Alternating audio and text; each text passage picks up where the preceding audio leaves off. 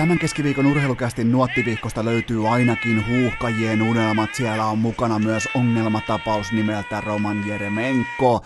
Siellä on NBA-katsaus, NFL-katsaus, Markkanen, Eeli Tolvanen, Kristian Vesalainen, tarpeeton top 5 listaus ja Mikäli haluat paikan päälle Miamiin Super Bowliin, Kulpet avasi nyt kampanjan, jonka voittaja lähtee. Se lähtee kulkaa paikan päälle Super Bowliin, joten kaikki lisäinfo Kulpetin sivustolta, kaikki pelaaminen K18.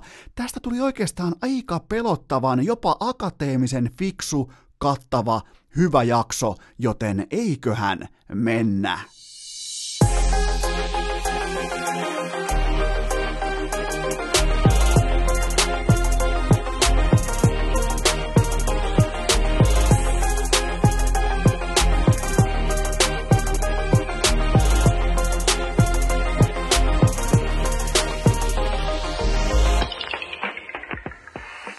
Tervetuloa jälleen urheilukästin kyytiin. On keskiviikko 20. päivä marraskuuta ja...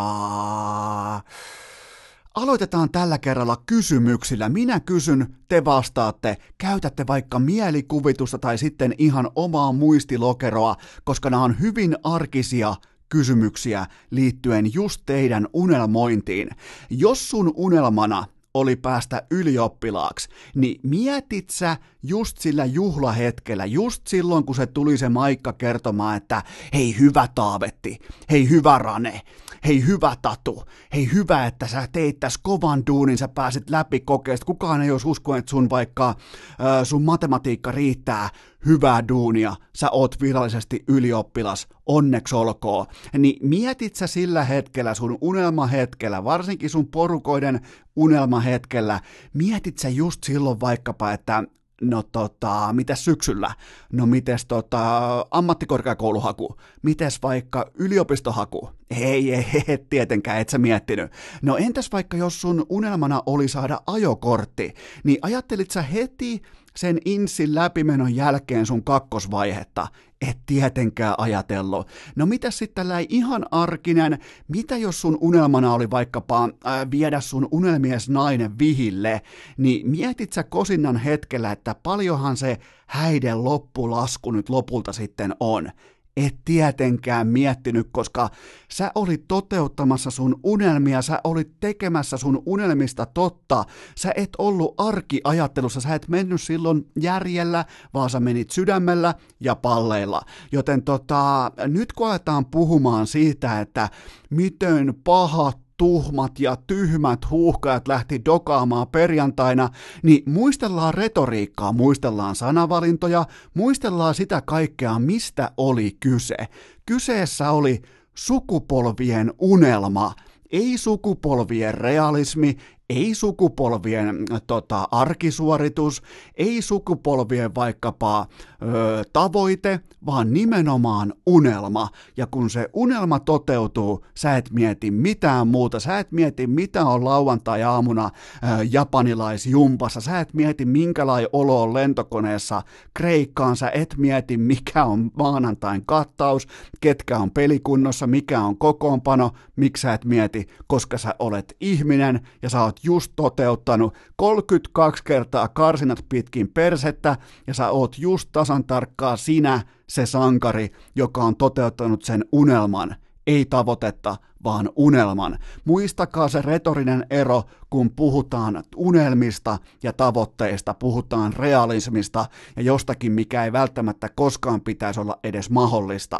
Joten tota, nyt kun on sitten taas trendikästä ja tyylikästä ne samat ihmiset, jotka juoksivat räkäposkella sinne kentälle juhlimaan katsomosta, ne itkee tällä hetkellä pitkin internettejä, miten oltiin idiootteja ja epäammattimaisia ja kun lähettiin perjantaina yöhön. No niin vittu lähettiinkin ja pitääkin lähteä. Jos et sä tossa lähde, sä et lähde koskaan. Ja ihan vielä avoimin korteen koko ajan joukkue yhteisien arvojen puolesta, kopissa champagnat, joku ilmoitti muistaakseni vielä siinä mediallekin, että ei muuten paljoa sitten lauantai mun treenit niin sanotusti vittuakaan kiinnosta, ihan tarkka siteraus, ja Lukas Radetski, joukkueen johtava pelaaja, joukkueen kasvot, joukkueen brändi, kertoo Bayer Leverkusenin tweetin alla, että niin oltiinkin kännissä. Mitä sitten? Ja mun kysymys on ihan vastaava. Mitä sitten? Mikä tässä on yhtäkkiä se ongelma? Minkä takia käännetään kaksimoralismin kortit välittömästi pöytää, kun ensin ollaan tukena juhlimassa, että jes, jes, jes, ja ei muuta kuin torit haltuu ja kalja virtaa ja ihmiset nauraa ja koko muutenkin se perjantain positiivinen. Mä en kuulu yhdestäkään jär, järjestyshäiriöstä, mä en kuulu mistään negatiivisesta pregame-nappiin, ottelunappiin, aftergame-nappiin, kaikki hyvin joukkue lähtee ryyppäämään, koska se lukee kalenteri parissa, koska jos se unelma toteutetaan, silloin kanssa lähetään. Koko porukka lähtee ulos, se näytti ihan haamuilta. Mä en tiedä, olisiko huhkajien kannattanut julkaista sitä aamutreenivideota, missä joukkueen johtavat pelaajat näyttää ihan, ne olisi nostettu joesta. Mä oon siis nähnyt paremman näköistä jengiä nostettuna joestakin kuin siinä aamutreenisessiossa, mikä meni Instagramiin, menikö liveen vai mihin se ikinä menikään, mutta tota, mulla ei ole mitään sen, koska silloin kun ollaan sen unelman äärellä ja ollaan toteuttamassa nimenomaan sitä sukupolvien unelmaa, ei, ei tavoitetta, ei realismia, vaan unelmaa, niin ei silloin katse, koska kyse on ihmisistä, niin ei katse voi olla missään kolmos- tai neloskorissa, jotka perustuu ma- siihen matematiikkaan, johon sulla tai mulla ei riitä. Joten tota, nyt kun itketään sitä, että sieltä tulee hyvin todennäköisesti vastaan sitten Belgia, Venäjä ja Tanska, niin tota, mitä sitten? Eikö olekin hieno tilanne lähteä kisoihin, kun tietää, että on ihan absoluuttisesti alta vastaan, ja siis mä menisin jopa etukäteen sanoa, että mä toivon, että Suomi joutuu neloskoriin. Mä toivon, että Suomi ymmärtää hävitä Kreikassa, koska muuten siitä syntyy väkisinkin tässä maassa yhtäkkiä puolen vuoden marinaadissa käänteinen tarina siitä, että kuinka ollaankin yhtäkkiä ennakkosuosikkeja, kuinka ollaankin kolmoskorin eturivin joukkue. Tämähän on siis, tämä sopii Markku Kanavan porukalle kuin nenäpäähän, että ollaan ihan absoluuttisia lilliputti alta vastaajia, koska vain siitä positiosta tuo joukkue voi voittaa EM-kisoissa jotain.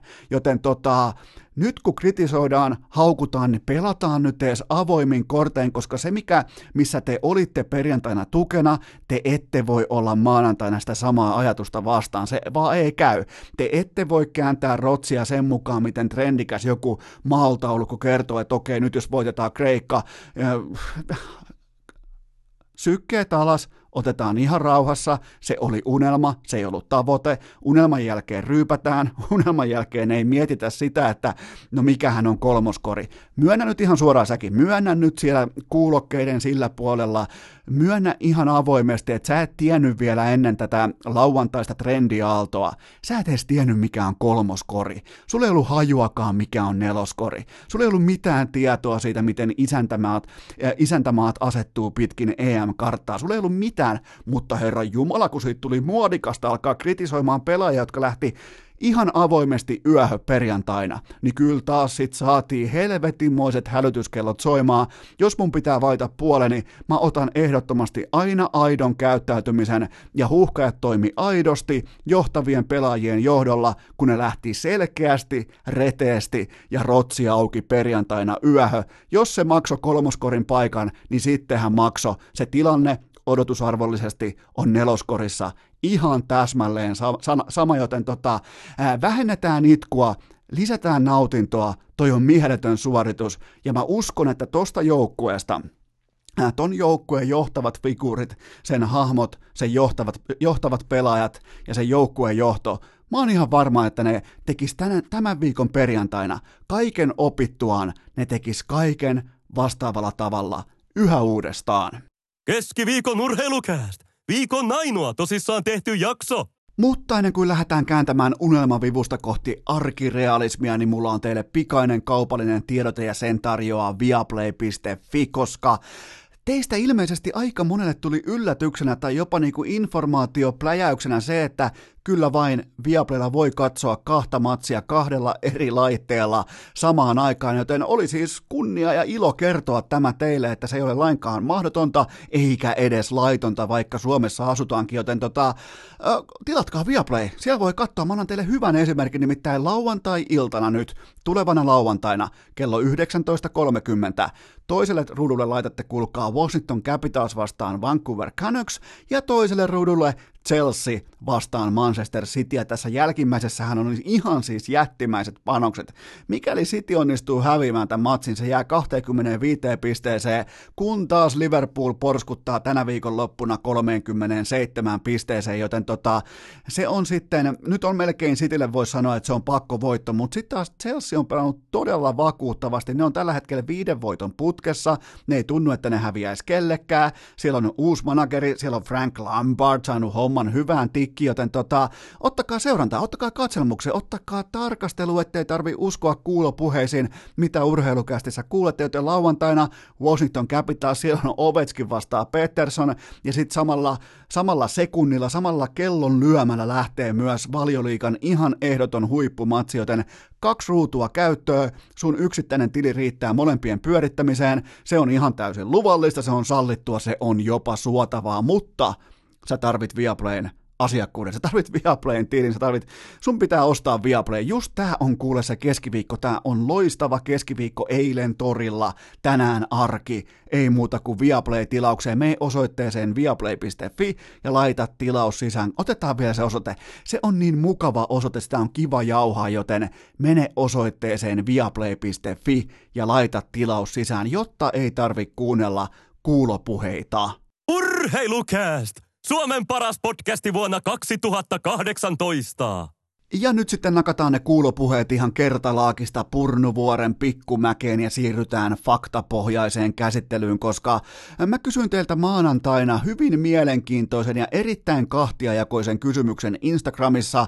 10 000 teistä on sitä mieltä, että Roman Jeremenko pitäisi valita huuhkajiin EM-kisoihin, kun taas 10 000 teistä on sitä mieltä, että missään nimessä ei pitäisi valita huuhkajien EM-ryhmään. Ja, ja onpa muuten noin niin kuin lähtökohtaisestikin mielenkiintoista spekuloida, koska eihän tietenkään kukaan meistä ole koskaan ennen päässyt spekuloimaan sillä, että ketä pitäisi valita futiksen arvokisoihin ja ketä ei, joten tämä on hyvin mielenkiintoinen. Mulle tuli ensinnäkin yllätyksenä se, että niin moni teistä on sitä mieltä, että tästä kaikesta gloriasta, kaikesta menestyksestä, kaikesta stabiliteetista huolimatta te haluatte Roman Jeremenkon mukaan tuohon porukkaan, ok, antakaa, että, antakaa mulle sauma, että mä argumentoin nyt vastapalloon tämän koko tilanteen, koska ei tarvitse odottaa edes Roman Jeremenkon saapumista maajoukkueen leiritykseen, ei tarvi odottaa edes sen pelaajan saapumista mukaan vaikka sotisovaan, ei tarvi vartoa sitä, että hänet olisi kutsuttu vaikka Eerikkälään,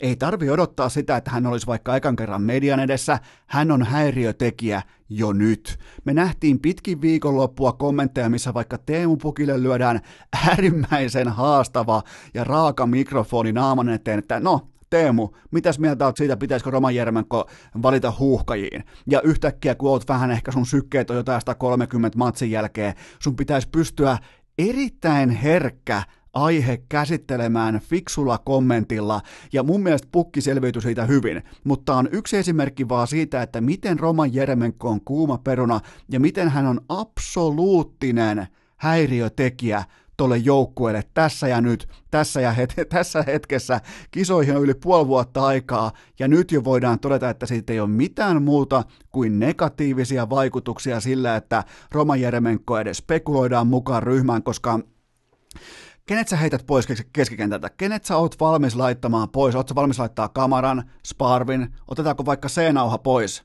Sparvilta? Laitetaan se Jeremenkolle.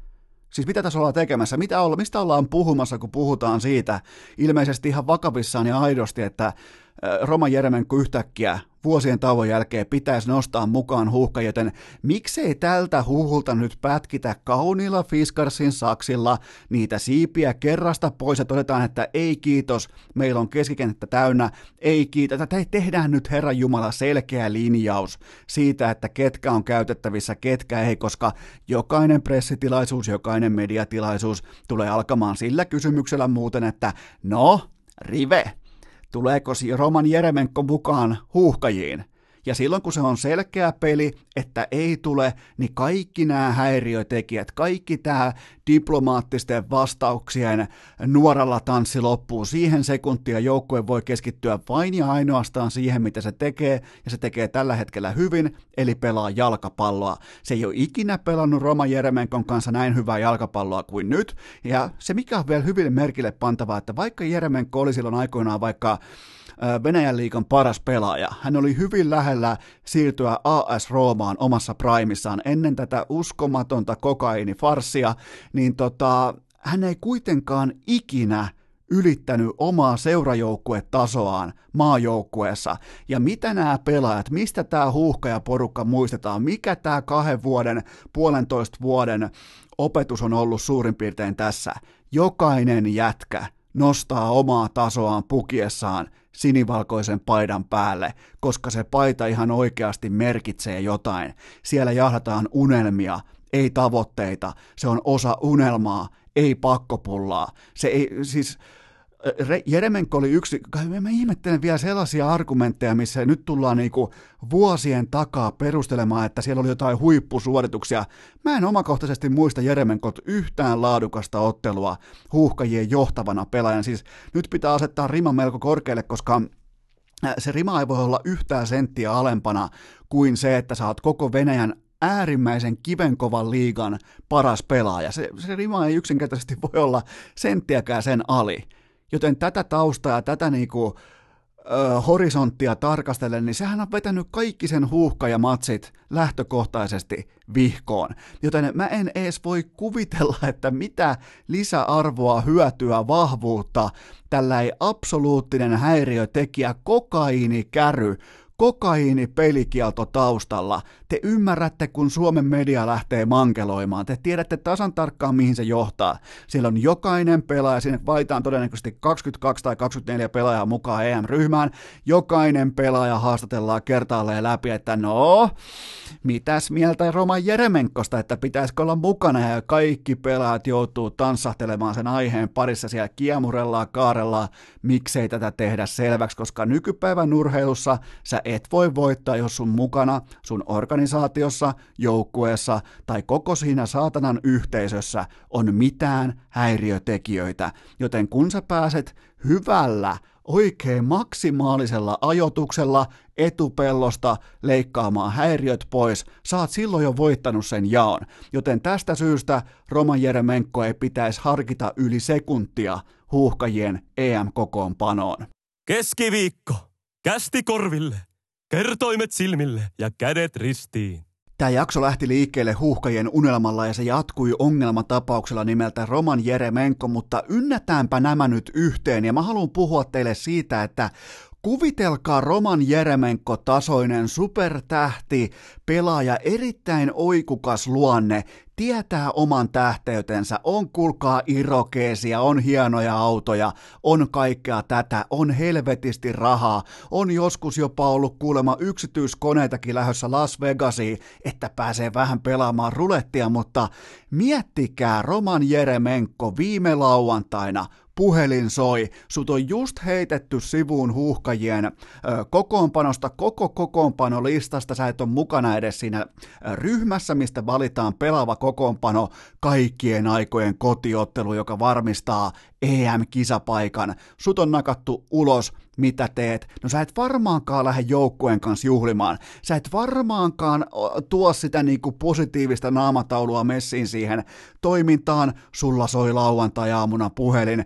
No tota, tota, tota, että tietää kyllä, ettei valittu sua, mutta tota, lähtisit sä nyt kuitenkin Kreikkaa meidän kanssa pelaamaan ton viimeisenkin pelin pois. Ja, ja tota, sitten Roman vastaa, että no okei, voin mä lähteä nyt tämän kerran, että onhan tää vittumainen spotti, mutta hei mä voin lähteä. Ja, ja tota, Eremenko lähtee sitten lentokoneeseen ja aha, ihan normi valmistautuminen. Normi juhlamoodi pois päältä, normi valmistautuminen tilalle. Hän valmistautuu kohti maanantain Kreikka-ottelua ja sitten just ennen Kreikka-matsia tulee info ulos, että tota, Roman tota, homma on nyt sellainen, että meidän joukkueen johtaja unohti laittaa sun nimen tuohon viralliseen pelaajalistaan ja se tekee susta epäkelpoisen tähän otteluun, Ni, niin miettikää nyt sitä, että minkälaisella jalalla ja minkälaisella koko joukkueen myrkyttävällä otteella Jeremenko ottaisi tommosen ihan siis totta kai farsimaisen uutisjanan vastaan, kun taas siinä on sitten just tämän huuhkajaporukan yksi ikonipelaajista, kulttipelaajista, pelaajista, joka määrittää sitä joukkueen stabiliteettia ja hyvää oloa, Petteri Forsell. Totes vaan, että inhimillisiä virheitä sattuu kaikille ja ei mitään muuta kuin legendaarisen huoltajan kanssa iloiseen yhteiskuvaan ja toivottamaan kaikki fanit tervetulleeksi torille, vaikka ei ollut tämän viikonlopun osalta valitettavasti tikkuakaan ristissä liittyen huhkajien toimintaan itse kentällä. Ei siis mitään, ellei kentälle ryntäämistä lasketa.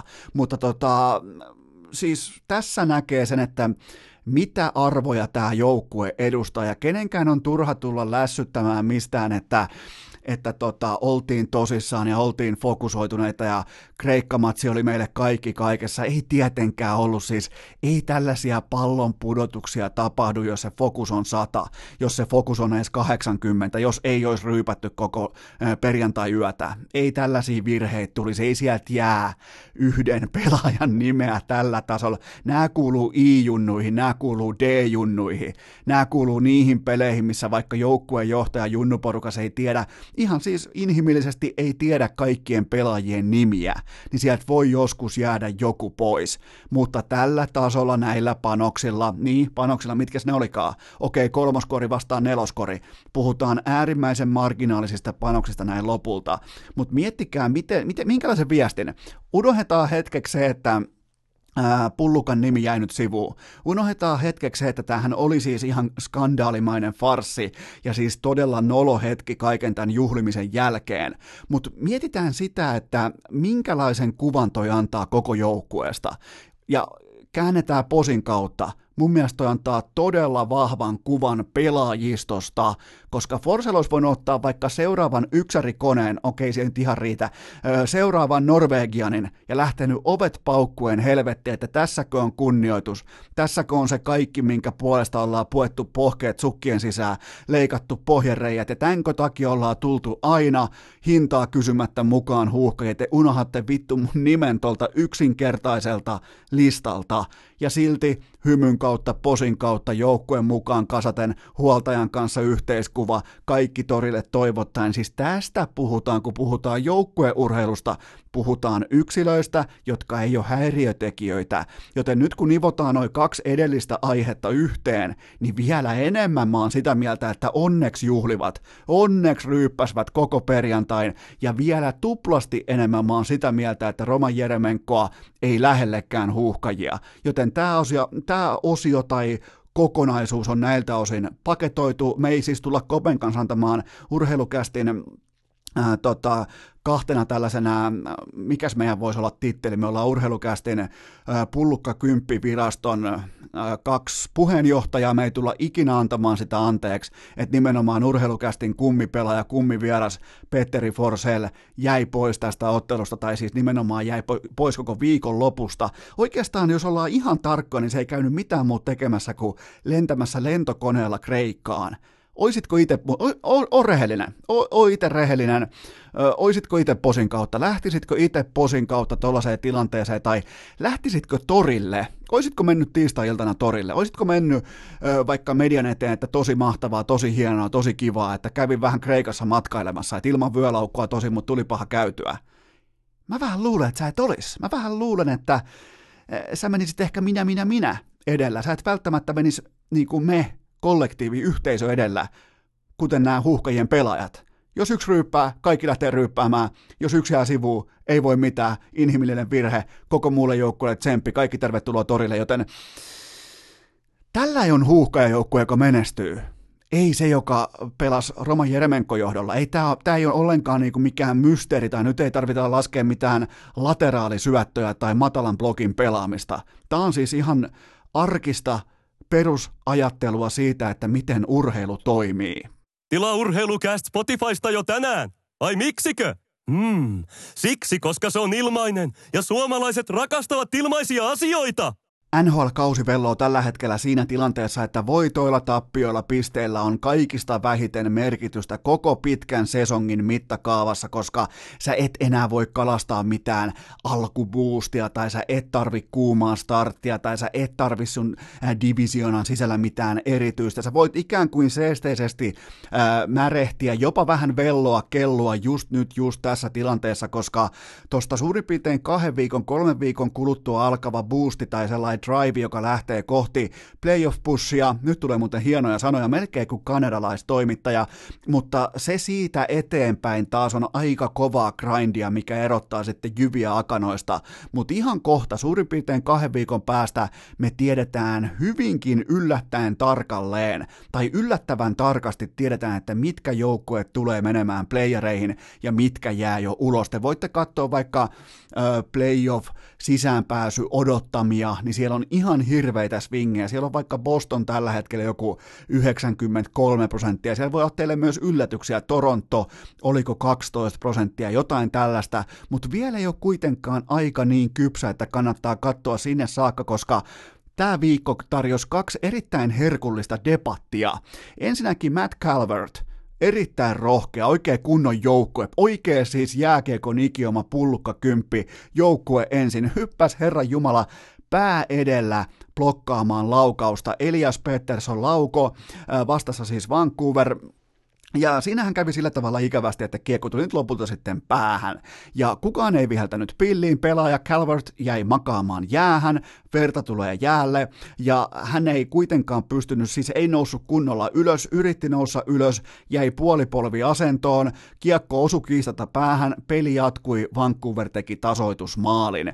Ja tästä nousi sitten totta kai helvetinmoinen meteli, että mikä on NHLn tilanne suhteessa pelaajien turvallisuuteen, niin Mä oon, siis nyt tätä on helppo, tätä kyseistä tilannetta on helppo katsoa nyt nauhalta, sitä on helppo veivata, sitä on helppo käännellä, mutta eikö kaikki olisi paljon, paljon, paljon helpompaa, jos se pelaaja jää rättinä makaamaan siihen jäähä, niin aina tilanteesta huolimatta pillisuuhun, puhallus, tilanne katki ja tota, ihan sama mikä tilanne, Ihan sama vaikka olisi seitsemän Stanley Cupin finaali ja toinen joukkue hakee kuumeisesti tasotusosumaa, niin mikään siinä tilanteessa, jos toinen makaa kuin rätti, ei saa mennä sen asian edelle, mutta mä annan kuitenkin tuomareille kahdesta syystä pienimuotoisen vapaa taipaleen, koska ensinnäkin tämä laukaus oli todella, se lähti siis suurin piirtein puolen metrin päästä kalverttia, niin oli todella vaikea nähdä, että osuuko se mailaa, osuuko se hartia, osuuko se päähän. Sehän osui siis ensin mailaa siitä päähän,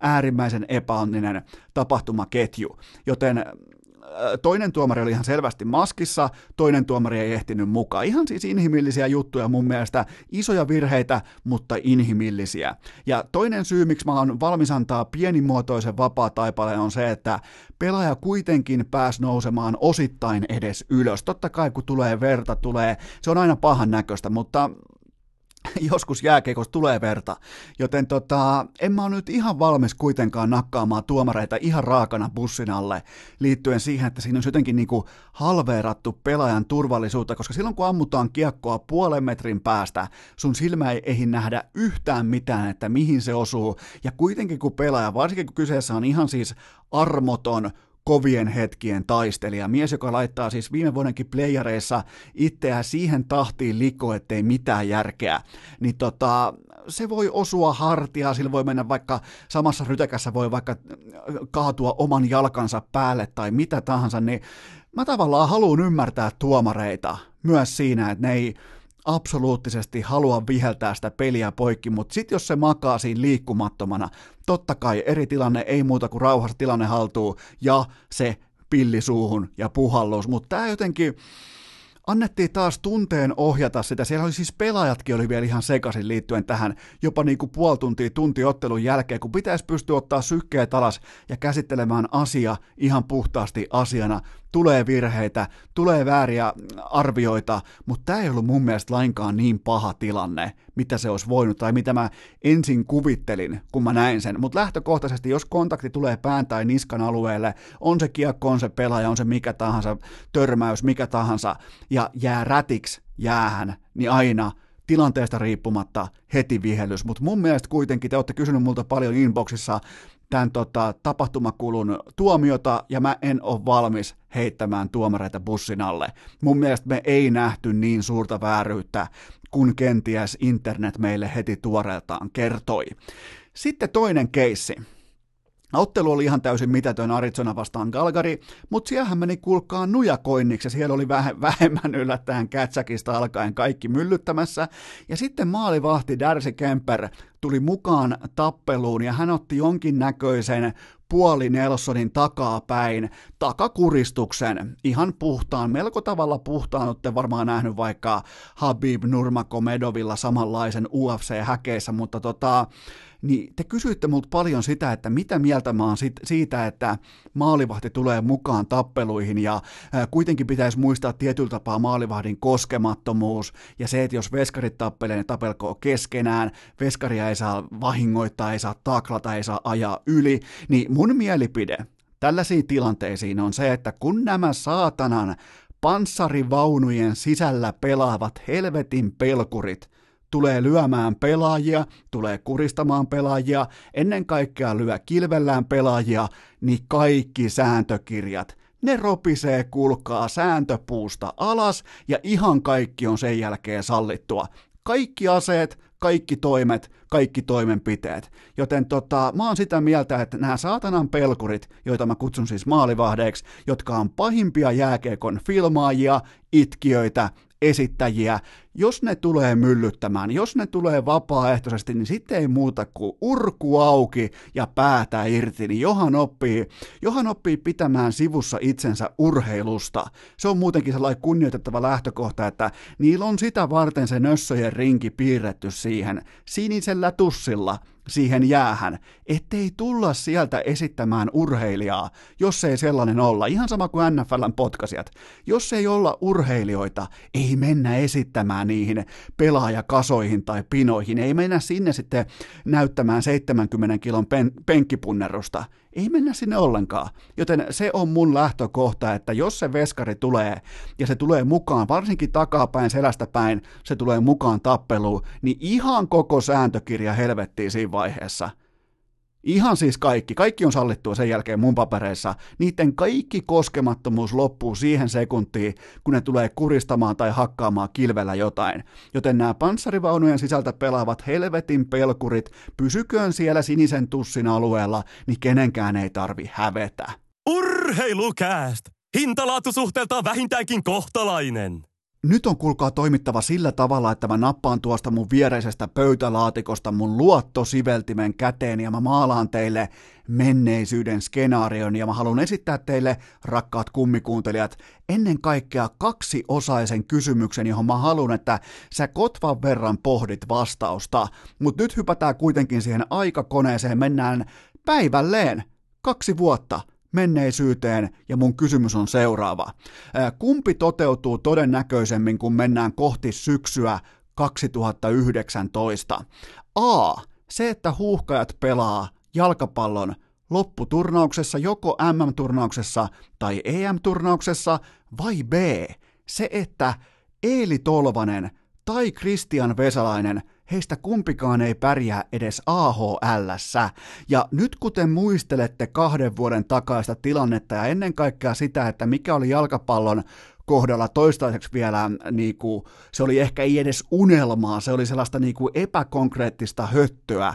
Ja sitten taas se, että minkälaisia supertähtiä Herran Jumala Tolvanen ja Vesalainen oli, niin mä vähän kuvittelen, että sulla nyt lähti sinne sun menneisyyden liuskalle vastaus numero B.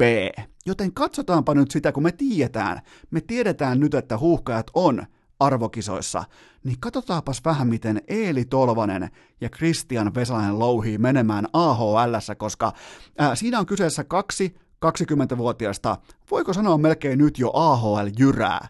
Tolvanen tällä kaudella 17 peliä 2 plus 2, Vesalainen samaten 17 peliä 3 plus 5. Ja tota, Äh, Tämä on suorastaan irvokasta, koska Tolvanen oli suurin piirtein muutama vuosi sitten koko KHL vaarallisin hyökkäjä syyskauden ajan, ja samalla, samoihin, samoihin aikoihin oikeastaan Christian Vesalainen 18-vuotiaana liigassa suurin piirtein puoli maalia per peli kohti kärppiä mestaruus. Ja mikä näitä pelaajia yhdistää? Mikä on nyt se syy, minkä mä näen, että ö, mä en ota ongelmaa siitä, että kumpikin yrittää olla vähän coolia, kumpikin vielä varmaan vähän etsii itseään aikuisena ihmisenä tässä niin ylipäätään yhteiskunnassa, kuka mä oon, mitä mä oon, mitä mä teen, pitääkö olla vähän trendin harjalla, pitää olla cooli, pitää antaa fiksui vastauksia, pitää vähän servailla välillä jengiä somessa ja näin poispäin, mutta mikä on näiden pelaajien ongelma ja miksi näistä ei välttämättä tule koskaan NHL-tasolla, mikä ei ole häpeä, miksei näistä tule koskaan välttämättä yhtään mitään seuraavalla tasolla? No se on se, että kumpikin muuttuu valitettavasti kovassa ja äärimmäisen vaativassa pelitempossa. Ne on ihan silkkaa harmaata massaa. Jos et sä tietäis kuka on Eeli Tolvanen, sä et tekis yhtään muistiinpanoa liittyen vaikka hänen NHL-otteluihin. Sä et huomannut välttämättä Tolvasta edes U20-kisoissa, viime vuodenvaihteessa, sä et edes tiedä, että hän pelaa AHL, ei synny minkäännäköisiä näyttöjä, ei synny tehoja, ja silloin kun tuolta jätkältä ei synny tehoja, niin siinähän ei ole edes AHL minkäännäköistä käyttöä, koska tota, duunarit on sitten ihan eri osasto. Ne, ketkä tekee sitä kovaa, ankaraa, äh, Matt Calvert-tyyppistä duunia, niin ne on sitten taas ihan eri kategorian pelaajia. Ja se on mun mielestä ihan oikea päätös, että Tolvanen yhdellä erittäin vaativalla kategoriatasolla tavoittelee sitä huippua. Eli maalintekijänä ongelma on tällä hetkellä se, että Tolvanen ei pääse kilometriä lähemmäksi maalintekopaikkoja. Hän ei pysty luomaan itselleen maalintekopaikkoja, ja se on se ongelma. Ja sitten vielä kun tuohon pitäisi pystyä lisäämään NHLn pelitempo, NHLn vaatimukset, ylipäätään sen, että sä biittaat ensinnäkin, lyöt laudalta koko vaikka Nashville laitahyökkäjä osaston, jotta sä pääset edes haaveilemaan roolista, jossa sulle ikään kuin jokin lankeais tarjottimella sun eteen. Eli sun ketjutoverit on niin laadukkaita, että ne voittaa kaikki splitit, ne tuottaa enemmän kuin menettää jatkuvasti, kun ne on jäällä. Niin sinne on tällä hetkellä siis sinne on ihan helvetinmoinen matka. Sie, siis tällä hetkellä Tolvanen on paljon paljon lähempänä liigaa kuin NHL. Siis kun ollaan ihan rehellisiä, ollaan niinku ihan arkirehellisiä, vaikka koko viimeinen vuosi ihan siis täyttä roskaa. Joten tota, Eili Tolvanen mun papereissa NHL, ihan voi jo rehellisesti sanoa, vaikka kyseessä on vasta 20-vuotias pelaaja, mutta nämä ei ole mitään lapsitähtiä tai junnuja enää. Ei ole niinku, näitä ei voi enää käsitellä mitenkään silkkihansikkaan, että ei, ehkä se kohta sieltä, että eh, kyllä se varmaan kohta, että nyt vaan tsempataan tsempatkaa vaan, mutta kun talentti on AHL, talentti on liiga, kaikki muu menee ympäriltä ohi, on yhden äh, sirkustempun poni, niin tältä se näyttää. Ei tässä ole mistään tähtitieteestä, ei ole sentään kyse. 17 peliä, neljä tehopistettä, kaksi tehtyä maalia, koko viime kausi AHL, äh, korpivailusta, tämä kausi toistaiseksi roskaa, ei minkäännäköistä saumaa päässä NHL-porukan mukaan, ei mitään saumaa tällä hetkellä päässä breikkaamaan millään tasolla, joten tot, tota, Eeli Tolvanen tällä hetkellä katsottu kortti, mutta sitten Christian Vesalainen. Hänen kohdallaan sentään, jos mun pyyhe on nyt Tolvasen tiimoilta jo kehässä ihan perustellusti, mä näen Tolvasen muutenkin ehdottomasti öö, laadukkaana kenties KHL-hyökkäjänä, kenties liigahyökkäjänä. Mä en näe missään olosuhteessa öö, Tolvasta nhl Se, jos on väärässä, tuun ensimmäisenä nostamaan käteni pystyyn, että öö, näin en ymmärtänyt erottaa mustaa valkoista. Siis niin kaukana ne erot on tällä hetkellä toisistaan. Mutta Vesalainen, mä uskoin pitkään siihen, että toi kiekkokontrolli, kiekossa pysymisen voima, kulmapelaaminen, kaikki se, miten hän pystyy pienessä tilassa isona jätkänä pitää, mitä se on, 193 senttinen, se on iso raamikas kundi, se pelaa äijien lätkää, se on osittain jopa karvaperse, vaikka se on vasta 20-vuotias, niin siinä on sellaisia äijämäisiä otteita, mutta minkäs teet? Kun rinnalta tullaan ohi, yli, ali, mitä tahansa. Kun tempolätkä vaihtuu pykälään, niin se harmaa massa on, se on valitettavasti myös Vesalaisen arkea. Hän voisi pystyä menestymään ketjussa, jossa olisi vähintään Scheifle ja äh, vaikka Blake Wheeler – rinnalla vähintään, mutta kun se ei lankea kuin Manulle illallinen toi NHL-ura, koska ensin pitäisi pystyä louhimaan, koska tässä nyt ei olla mitään 18-vuotiaita äh, junnutähtiä enää. Tässä ollaan kuitenkin jo 20 äijä, jotka on jo tietyllä tapaa omat näyttönsä nykypäivän jääkiekkoilijana antanut. Ja tota, Vesalaisen kohdalla mä oon valmis katselemaan vielä hetken, mä oon valmis vielä odottamaan tovi, mä oon valmis vielä niinku, koska hei, ollaan nyt ihan rehellisiä jos sä aiot joskus nhl olla jotakin, niin sun pitää dominoida AHL. Se on kuitenkin rautaliiga, se on jämäliiga. Siellä pelaa todennäköisesti maailman ehkä kolmanneksi tai neljänneksi parhaat urheilijat, mitä tulee jääkiekkoon. Ne välissä se, ne lähtee ennemmin KHL, ne pelaa jopa ennemmin vaikka Sveitsissäkin, mutta ei ne me AHL 70 tonnia per vuosi louhimaan sinne ihan posin kautta. Ei todellakaan mene. Joten tota, jos ei Vesalainen ala dominoimaan AHL, niin sama käsittely kuin Tolvaselle, loistava tulevaisuus Euroopassa, mutta ei mitään käyttöä NHL. Urheilukääst! Tällä rahalla sai nyt tämmösen! Mutta ennen kuin hypätään siihen sympaattiseen maitojunaan, mulla on teille pikainen K18 tuoteinformaatio, sen tarjoaa Coolbet. Normaalisti keskiviikkoisin kyseessä on keskiviikon kerroinpäällikkö, mutta nyt tänään tehdään poikkeus, koska Kulpetilla on käynnissä uunituore Super Bowl-kilpailu, alkoi maanantaina, loppuu viikon päästä sunnuntaina, eli suurin piirtein vielä puolitoista viikkoa aikaa osallistua ja ennen kaikkea voittaa. Kyseessä on pistekilpailu, ja se mikä sitä tekee pikantin erikoisuuden on se, että sä voit osallistua vain yhdellä liuskalla per päivä, joten volyymimyllyttäjät, grindajat, ammattilaiset, ne ei saa minkäännäköistä etua, kyse tulee olemaan ihan puhtaasti onnekkuudesta ja myötätuulesta. Joten tota, kaikki lisäinfo tähän Super Bowl-kilpailuun, Super Bowl on siis ää, helmikuun alussa Miamiissa, mä lähden matkaoppaaksi niiltä osin, kun musta siihen on. Mä oon ihan kohtale, mä annan itselleni kohtalaisen hyvän. Mä en ole siis hyvä urheilun asiantuntija, enkä hyvä matkailun asiantuntija, mutta mä oon hyvä ottelutapahtumien asiantuntija. Mä tiedän, mihin kannattaa mennä oluelle, mä tiedän, missä on parhaat siivet, mä tiedän, missä on parhaat pregameit, joten tota, Super Bowl kutsuu, voi olla just sinä, voi, voi muuten hyvinkin olla just sinä, kuka sen voitat. Totta kai pitää olla K18, kaikki pelaaminen maltilla, kaikki lisäinfo Kulpetin sivustolta. Keskiviikon urheilukääst! Yhtä lähellä maanantai-masennusta kuin perjantai pettymystä. Se on teille varmasti jo rakkaat kummikuuntelijat ihan silkkaa kästi arkea, että joka maanantai on kysymys-vastaus-osion aika ja sinne tulee kerran kolmeen kuukauteen suurin piirtein sellainen ujo kyssäri, että mitä sulla on päällä. Ja tämä siis on vähän samanlainen tematiikka kuin vaikkapa chat-juontajilta kysytään, jopa vaaditaan, että näytä tissit tai paljon on viive, joten tota, nämä kysymykset useimmiten laitetaan sinne mappi ööhön, sinne missä on TPSn pelikirja, missä on heidän vaikkapa tota, organisaatiosuunnitelma, mutta tällä kertaa mä aion paljastaa, mitä mulla on päällä, koska mulla on salapoliisin vaatetus, mulla on foliohattu päässä, mä olen enemmän kuin valmis paljastamaan teille todella kuuman salaliiton Chicagon suunnalta, koska enää mikään ei selitä mulle mitään paremmin kuin se, että Chicago Bullsin päävalmentaja Jim Boylen – hän vihaa Lauri Markkasta. Virallisesti mikään muu ei selitä sitä, että hän heittää ensinnäkin haavoittuneen franchise-pelaajansa uransa tärkeimmällä kaudella, Herra Jumala, ensinnäkin heitetään loukkaantuneena kentälle ja sit vielä ilmoitetaan, kuten toissa yönä, äh,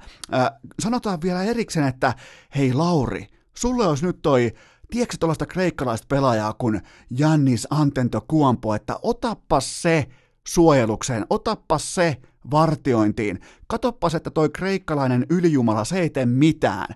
Ja kun sä heität tällaisen haavoittuneen, pienen, vähän karitsan kehrääkin on nykyään jo päässä ja sä heität sen sinne veteen, se kreikkalainen hai tulee ja se syö sen karitsan metrin paloiksi, pieniksi kilon paloiksi ja sylkäsee takaisin ulos. Tätä oli todella vaikea katsoa. Mä en voi ymmärtää, mitä Chicago vieläkään tekee, mutta mun on silti pakko asiaa kommentoida, koska Laurihan heitettiin siis Janista vastaan ja se johti ihan totaaliseen peräkylvetykseen, että Markkani oli tällä kertaa yhdeksän paunaa, kahdeksan levypalloa, Antento Kuampo oli 33 pistettä, kymmenen levypalloa. Tämä matchup siis toteutuu ainoastaan ää, silloin, kun Milwaukee hyökkäs, eli Jannis hyökkäs ja Lauri yritti, huom, yritti puolustaa, siitä ei tullut yhtään mitään. Antetokuompolla ei ollut minkään näköistä kunnioitusta Markkasen puolustusta kohtaan. Mä en ole varma, pitäisikö ollakaan. A, se ei ole kauhean dynaaminen puolustaja. B, se on silmin nähden loukkaantunut. C, se ei tällä hetkellä luota siihen, että hän kuuluu NBA-parketille. Se on pakko sanoa ääneen. Tän, tällä hetkellä näkee Markkasen pelaamisesta, hän itse tietää, että hän ei kuulu tonne. Mä en voi ymmärtää, mitä päävalmentaja ajattelee Mr. Kellokortti, kun hän pakkoleimaa myös Markkasen. Ei ainoastaan pikkurooli, ei ainoastaan kuudes mies, ei seitsemäs mies, ei rotaation kahdeksas mies, ei muuta kuin avauskokoonpanoa ja antentokuompoa vastaa. No miten hän käy? Rumaa katsottavaa, mä en voi ymmärtää yhtään mitä nyt tehdään, mutta tälleen saadaan kyllä murhattua yksittäinen itseluottamus. Tämä on se tie, millä saadaan Markkasen äh, markkina-arvo romahtamaan. Tämä on se, miten me nähdään, vaikka tällä hetkellä Markkanen heittää kaukaa 28 prosenttia pallot sisään. Se on siis ihan se on skandaalimaisen heikko numero. Mä oon kattonut Markkasen uran, en nyt kaikkia pelejä, mutta mä oon kattonut pelottavan paljon Lauri Markkasen koripalloa siitä sekunnista alkaen, kun hän aloitti sen mun silmissä kolme vuotta sitten Arizonan pelipaidassa. Se oli vielä just näitä sekunteja, näitä hetkiä, koska se oli New Yorkin UFC-illan kanssa samaan aikaan, kun McGregor voitti tuplavyön, niin tota, silloin oli myös Arizonan kausidebyytti. Niin siitä sekunnista Markkasen ikään kuin aikuisiän koripalloa mä oon kattonut todella, todella tarkalla silmällä, ja, ja tää on nyt aallon pohja. Tää on nyt virallisesti se hetki, kun ää, mä en ole ikinä nähnyt noin lannistunutta, noin heikkotasoista Lauri Markkasta NBA-parketilla, en kollege-parketilla, en millään parketilla, en susiengi-parketilla, en missään. Joten tota, Mikäli tavoite on se ihan oikeasti, että äijän markkina-arvo tuhotaan tähän kauteen, niin suunta on oikea. Suunta on täsmälleen oikea. Sieltä tulee kohta varmaan, sieltä tulee Lakersiin vastaan, niin hei Lauri, me, me puolustaa Lebronia. Sieltä tulee kohta varmaan Houstonin vastaan. Hei Lauri, meet kottaa ton Hardenin pois, pelaa numero 13, että käy kottaa siltä vahvuudet pois. Sieltä tulee kohta vaikka Brooklyn vastaan sieltä, hei Lauri, tota, sä et ole hirveästi takamiehenä pelannut, mutta äh, otapas toi Kyrie Irving-niminen heppu pois, että mm, pelaa sitä vastaan koko päivä mitä vittua Chicago tekee, mä en voi yhtään ymmärtää. Tällä hetkellä joka tapauksessa suunta on oikea, mikäli tavoitteena on tuhota Lauri Markkanen totaalisesti tähän kauteen. Mulla ei ole mitään muuta sanottavaa Chicago Bullsista. Se on ihan totaalinen vitsi, farsi ja skandaali, koko organisaatio. Siitä sekunnista eteenpäin, kun Michael Jordan heitti sen pallon 98 sinne koriin ratkaisuottelussa Game 6 Utah, Utahia vastaan Salt Lake Cityssä, siitä sekunnista eteenpäin tuo organisaatio on ollut ihan täyttä hevosen paskaa, ja sitä se on myös tällä hetkellä. Niillä ei ole minkään näköistä tuntumaa siitä, miten talenttia pitää käsitellä. Niillä ei ole minkään näköistä kokemusta siitä, että miten junnutähtiä pitää tuoda sisään tuohon sarjaan. Ottakaa vaikka esimerkiksi Derrick Rosein aika, ihan siis ilmiömäinen talentti, kuusi kertaa markkasta parempi talentti, se ajettiin loppuun sillä, että se pelaa jonkun 46 minuuttia iltaa kohta ja se pelaa sentteriä ja takamia, se ajaa korille kuin hullu ja kukaan ei sano, että hei pitäisiköhän niin kuin mennä ihan fundamentaali koripallon kautta ajaa tämä junnu tähän sisään, jotta siitä tulisi meille franchise-pelaaja. No ei, pitäisikö kaasupohja äijää sisään vaan 48 minuuttia tauluun ja, ja voitti toki MVP-palkinnon ja siitä eteenpäin loukkaantumiskierre ei mitään käyttöä. Tällä hetkellä Markkasen tiimoilta ei mitään suunnitelmaa, ei mitään hajua. Joka ilta voi tulla erilainen paketti ulos. Ihan siis täyskatastrofi, ihan, ihan vittu toi on siis, tää on ihan hirveätä katsottavaa. Pitäisikö aloittaa Chicago Bulls poikotti? Mulla on muuten niiden pipo. Siitä voisi aloittaa. Voisi polttaa, niin ei, se on kyllä vähän junnumaista. Mutta jotain pitää nyt tehdä, jotain jumalauta pitää tehdä. Toi on siis ihan täysin järkyttävää kusta ja paskaa toi Chicagon pelaaminen. Niiden tärkein pelaaja Lauri Markkanen, potentiaaliselta valuelta koko organisaation tärkein yksittäinen työntekijä. Sitä poljetaan tällä hetkellä parkettiin, se ajetaan tällä hetkellä henkisesti loppuun, sillä ei ole mitään itseluottamusta, se ei uskalla heittää, se ei halua heittää, kun se heittää se pallo ja osuu keksintöä aivan täyttä paskaa. Mennään seuraavaan aihepiiri, joka pysyy toki NPAn sisällä. Huhhuh, mennäs oikein mennä tiltin puolelle. En oikein, otetaan joo sykkeet alas, joo, otetaan sykkeet alas, mennään letkään koripallon puolelle, millä ei ole mitään merkitystä, nimittäin sanotaan tämä nyt alta pois. James Harden voi ihan hyvin tehdä 40 paunaa joka ilta, siis ei ainoastaan sieltä, täältä ja tuolta, vaan joka ikinen ilta averageltaan toi jätkä pystyy tekemään 40 paunaa nykypäivän NBAssa. Se on ihan karu fakta. Ja tota, se ottaa tällä hetkellä 27 heittoa per peli. Se seisoskelee, huilailee, lepäilee 15 kertaa vapariviivalla per peli. Ja mä en ole koskaan nähnyt mitään vastaavaa. Mä en ole koskaan nähnyt mitään tähän viittaavaakaan, että NBA-organisaatio ohjeistaa kaiken tekemisen siten, että toi yksi jätkä tekee maksimaalisen määrän pisteitä, ja tällä hetkellä kun toi jätkä on liekissä, kukaan ei pysty tekemään vastustajista mitään, se tekee ihan mitä se haluaa, se suorastaan trollaa, se tekee, kertoo vitsejä siellä, se tekee katupalloilijan liikkeitä, ihan siis ihan uskomatonta, mutta se mikä on hyvää Houstonin kannalta, mä en ole kauheasti Houstonia päässyt kehumaan tässä viimeisen vuoden aikana, mutta tota, Mä tykkään siitä, miten Harden ja Westbrook on aloittanut sellaisen ne, ne tällä hetkellä tukee toinen toistaan vaikkapa mediassa. Ne jopa hyökkää mediaa vastaan, että Westbrook sanoi just toissa yönä, että mikään tässä ei ole normaalia. Älkää normalisoiko James Hardenin MVP-dominointia tällä hetkellä. Älkää tehkö siitä arkea. Tämä on NBA-historia ja mä tykkään siitä, että nämä bäkkää toinen toisiaan jatkuvasti, koska se on myös ainoa tie, miten kaksi näin julmahenkistä alfaa, mitä tulee koripallon pelaamiseen, ei niinkään ihmisinä, esimerkiksi vaikka James Harden on ihan täysin pehmeä, niin tota, mutta kuitenkin molemmat rakastaa palloa, molemme, ja varsinkin Westbrookilla pallo on ainoa kaveri, hän on aina sanonut sen, että pallo on mun ainoa kaveri. Minkälainen jätkä se muuten on, silloin pankissa tällä hetkellä varmaan joku 200 miljoonaa rahaa, ja sen ainoa kaveri on pallo.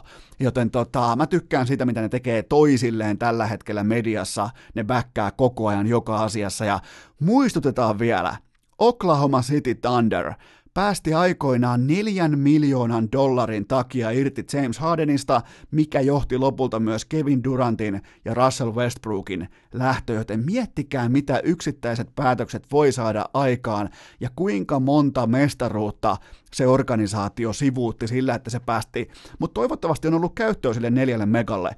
Mitä saa neljällä miljoonalla maailmasta? Mietitään joku hyvä vaikka, mm, mitä saa neljällä miljoonalla? Sillä saa vaikka Olli Määtän pelaamaan vuodeksi sun joukkueeseen. Joten hyvin käytettyä rahaa. Mennään eteenpäin, koska Luka Doncic tällä hetkellä, siis kaikki näyttää niin hävyttömän helpolta, että toinen NBA-kausi, vähän vielä sellaista vauvan läskiä, hidasta jalkaa, joskus jopa ujoutta, mutta se ensinnäkin, jos me mietin vaikka Markkasta, se näyttää tällä hetkellä kentällä ihan absoluuttisen pieneltä. Doncic Paljon pienempi pelaaja näyttää isommalta kuin Markkanen, kantaa itsensä ryhdissä, oikein huokuu semmoista, että just, uh, just give me the fucking ball. Joka tilanteessa pitää palloa NPAn eniten, vaatii sitä eniten, ja nyt sitten osavaltio rivalrissa San Antonio vastaan toissa yönä 42 paunaa, 11 levyä, 12 syöttöä, ja samalla myös NBAn historian toiseksi nuorin, joka kirjaa 40 pisteen triplatuplan, ja se nuorin on tietenkin LeBron James. Joten tota, Dallas on menossa johonkin. Se on nyt tällä hetkellä, siellä on suunnitelma, kaikki rakennetaan Doncicin varaan, ihan kaikki oleellinen on sen varassa, se jätkä tekee ihan mitä se haluaa, se hyvä, ettei valmenna itseään. Mä tykkään todella tosta, että kun sulla on kerran sukupolvessa tyyppinen pelintekijätalentti, niin mahdollista kaikki hyvä, kaikki positiivinen sen ympärillä, niin siitä voi tulla jotain. Kun taas Chicago Pulssissa vittu, siellä on loukkaantuneet junnut kentällä ja siellä laitetaan Antetokuampoa vastaan ja ei herran jumala. Otetaan vielä viimeinen aihe, koska Paul George, hän on nyt palannut vihdoin parketille ja hän siis kuului tähän äh, Kawhi Leonard-pakettiin off-seasonilla kun Microsoftin omistaja Steve Ballmer päätti, että nyt laitetaan kättä taskuja ja nyt myydään kaikki, jotta saadaan sekä kahvi että saadaan PG-13 paikalla. Ja ne myös tuli, ja nyt paluun jälkeen kolme matsia, eka matsiin 33 paunaa, toka matsiin 37 paunaa, nyt sitten vähän Thunderia vastaan, ex-joukkuetta vastaan, 18 pistettä, mutta 29-vuotiaana loukkaantumisen jälkeen ehdottomassa primissaan painaa tuommoiseen 20 minuutin peliaikaa vaikka 37 pistettä, niin se on todella efektiivistä urheilua. Ja vaikka Clippers ei ole liigan kuumin joukkue, niin mä kysyn teiltä, että kuka pysäyttää tämän porukan keväällä? Itse asiassa mä kysynkin, että kuka on se porukka keväällä, joka ei joudu tämän ryhmän pysäytettäväksi? kertokaa mulle yksi, tuokaa vaikka Lakers, tuokaa vaikka Harden, tuokaa vaikka Doncic, tuokaa kuka tahansa, kaikki tulee pysähtymään tähän porukkaan, koska niin on sellainen unelmatilanne, missä kaikki 100 prosenttia pelatuista sekunneista siellä kentällä on joko Paul George tai Kawhi Leonard joka ikisessä playoff-ottelussa. Useimmiten tietenkin siellä on molemmat, mutta koko ajan siellä on jompikumpi vähintään. Se on uskomaton tilanne. Siellä on, siellä on melkein kaksi top seitsemän pelaajaa sillä hetkellä koko ajan, joten tota, ja sitten vielä penkiltä joku Lou Williams painaa sen 20 paunaa iltaa kohden, joten tota, hyvää yötä vaan kaikille muille länteen, ja, ja tota, mä sanoin, että toi kolmikko, tämä yllämainittu Williams, Leonard ja George, ne tulee painaa semmoista 70 pisteen ottelutahtia nyt tähän runkosarjaa kolmikkona, joten tota, se on balanssissa, siellä on kaikki hyvin. Clippers on tällä hetkellä mun papereissa. Koko NBA vahvin joukkue, vaikka siellä on tulikuuma Houston, siellä on tota, dynaaminen Milwaukee, siellä on Öö, puolustuspelillisesti äärimmäisen vahva Lakers, siellä on paljon hyviä joukkueita, mutta mun papereissa on silti Los Angeles Clippers, ja tämä oli myös keskiviikon NBA-katsaus. Mikäli urheilukästin laatu tahi sisältö ahdistaa sinua, niin muista itkeä siitä pitkin internettiä, sillä kaikkia varmasti kiinnostaa.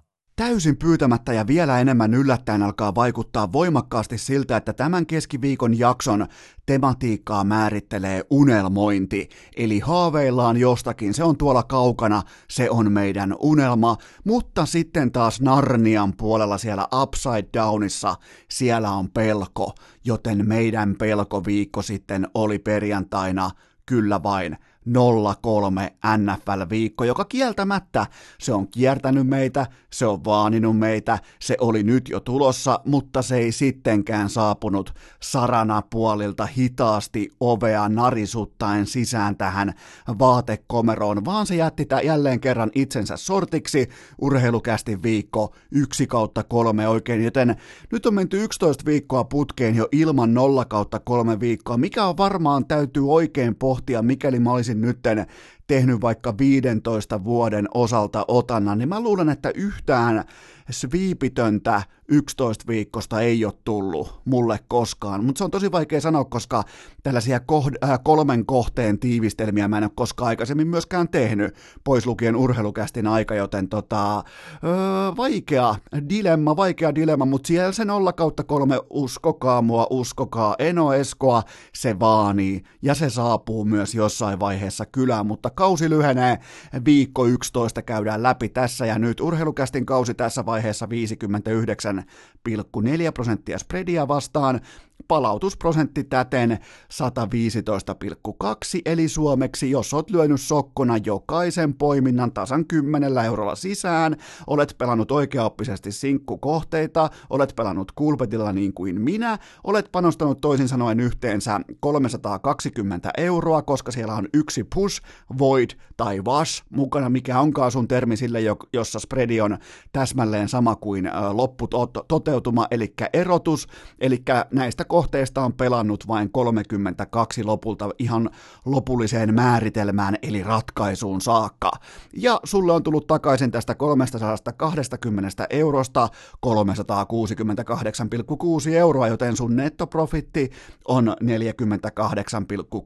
euroa tämän NFL-kauden urheilukästin poimintojen osalta. Mutta, mutta Viikko 10, 1 kautta 3 oikein. Houston plus 4 kuoli siihen, että ei Houstonilta löytynyt minkäänlaista vastausta Baltimoren puolustuksen linjaan. Ne otti seitsemän säkkiä, ne antoi ku, ö, kymmenen QP-hittiä ja ne otti kahdesti pelivälineen eli lelun pois, joten tota, ihan totaalinen ylimarssi, jopa vähän farsi. Ö, ei pidä mennä minkään missatun ö, puolustuksen syötön häirinnän taakse tai mihinkään. Toi oli siis ihan isät vastaan pojat, ja mä en edes nosta illan tai iltapäivän tärkeimmäksi pelaajaksi Lamar Jacksonia, vaan mun mielestä se oli toi Baltimoren puolustus, joka osoitti tossa ja nyt, tota Desan Watsonin hyökkäystä vastaan se osoitti, että siinä ollaan Super Bowl-formissa tällä hetkellä. Sitä on ihan turha kiertää tai kaataa. Siellä on MVP-tason pelaaja pallossa ja siellä on toisella puolella palloa ihan uskomattoman aggressiivinen, varsinkin kun ne tarjoaa sitä blitzipakettia, sitä tulee koko ajan.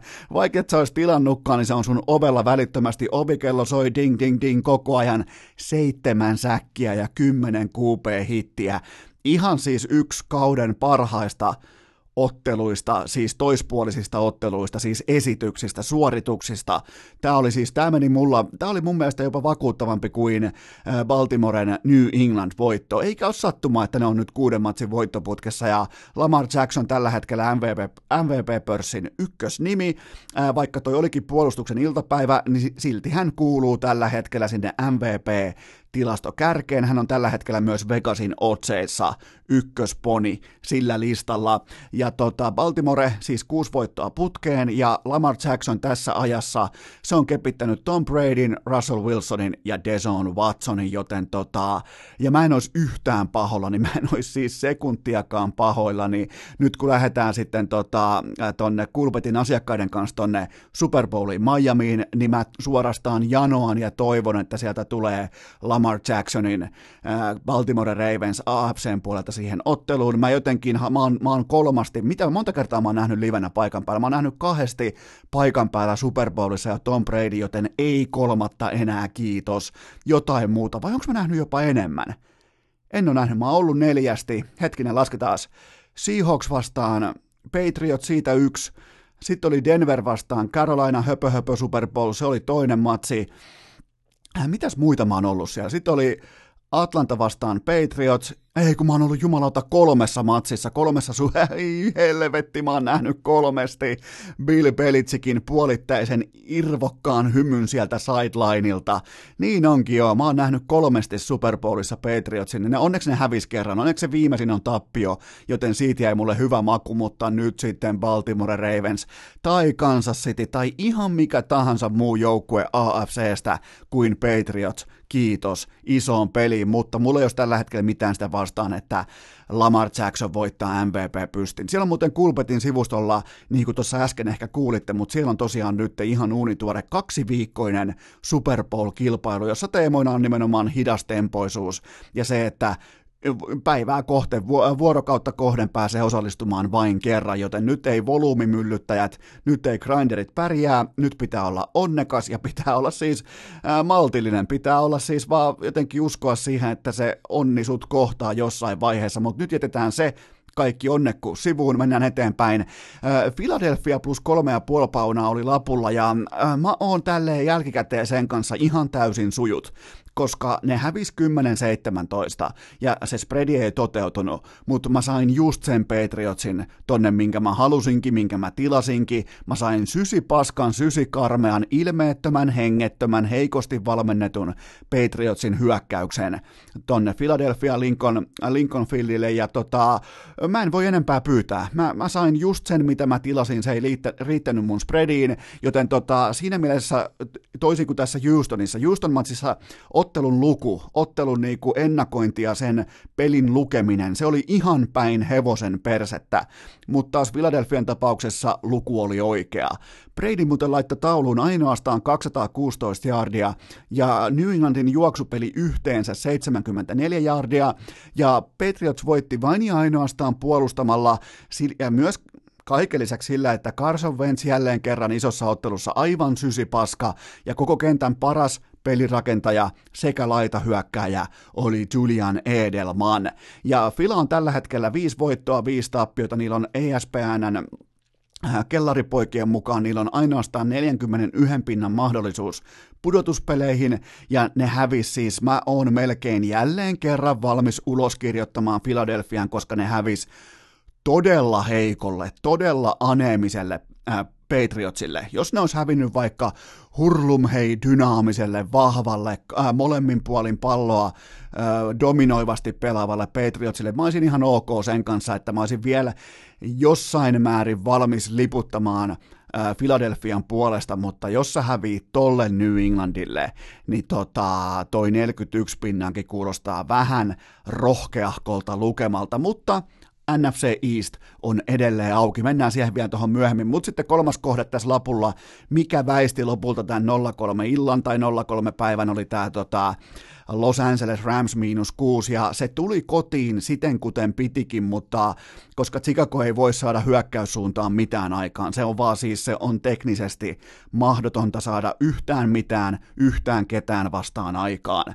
Joten tota, lopputulos oli 17-7, molemmat pelirakentajat ihan skanda, melkein jopa niinku rikostutkinnan arvoisen karmeita, vielä Sunday Night Football, Al Michaels, Chris Collinsworth, kaikki helvetti iso tykistö kaivettu esiin Coliseumille ja kumpikin pelirakentaja, Trubiski oli budjetissa, mutta se, että Jared Goff on noin kammottava ison jatko jättisopimuksen jälkeen, niin se on suuri, suuri hälytyskello noilla main, mutta tota, ja se on vielä sanottava, että kun katsoi sitä ihan yksinkertaistakin heittopelaamista, niin humalainen Lukas Radetskikin olisi heittänyt futisveskari tyylillä koko käsi pitkänä tuolta olan takaa repinyt sitä palloa tarkemmin omille kuin kumpikaan näistä pelirakentajista, joten ja sitten vielä tämä kaikkien hehkuttama, edelleen hehkuttama Chicagon puolustus nolla säkkiä. Tohon matsiin, tohon pelirakentajaa nolla säkkiä, ei jatkoa. Kummankin joukkueen kausi ohi. Tämä ESPNn äh, kellaripoikien äh, datalaskuri sanoo, että Ramsilla on tällä hetkellä 18 pinnan sauma playereihin, mutta mä en ymmärrä, mistä numero syntyy, koska se on siis kerran viidestä suurin piirtein.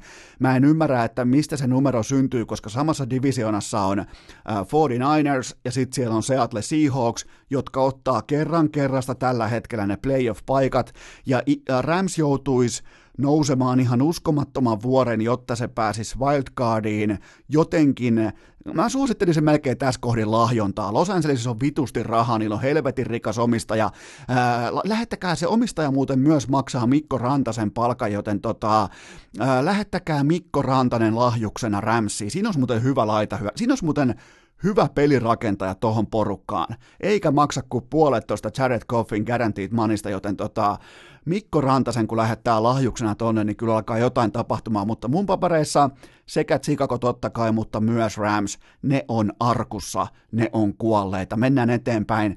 Monday Night Football pelattiin tällä kertaa Meksikossa jossain vuoren huipulla. Se siis pelataan vielä korkeammalla kuin Denverin kotistadion ja siellä oli vastakkain nyt sitten Los Angeles Chargers ja Kansas City Chiefs ja tota, Patrick Mahomes – se päätti, että hänkin haluaa olla Lamar Jackson. Hän halusi nyt osoittaa, että vaikon nilkkapoikki, vaikon polvisijoiltaan, niin eiköhän juosta palloa. Ja se kiikutti siellä sellaisia 20 jardin spurtteja sitä palloa läpi vastustajien taklauksia. Ja jos mä olisin Kansas City Chiefs-fani, vaikka se, joka, se äijä, joka aina jodlaa siinä tota, kameroiden ed- edustalla, aina kun mennään mainoskatkolle, vähän samaa tyyli kuin tämä kreikkalainen pappa tuolla tota, maanantai-iltana, mutta jos mä olisin Chiefsin fani, niin kyllä mä joutuisin katsomaan jotenkin sormien läpi tai jotenkin niin kuin siristäen, ehkä jopa vähän tulospiilosta tota Mahomesin meininkiä, koska jos sulla on jalka kahdesta kohti käytännössä jo poikki, niin ethän sä lähde juoksemaan sitä palloa, mutta taas toisaalta Nimenomaan sun on pakko tehdä sitä, millä sun joukkue voittaa, ja toi joukkue ei pysäytä ketään, toi joukkueen puolustus on ihan täys fiasko, toi joukkue ei tule voittamaan yhtä playoff-peliä enempää, tuskin sitäkään.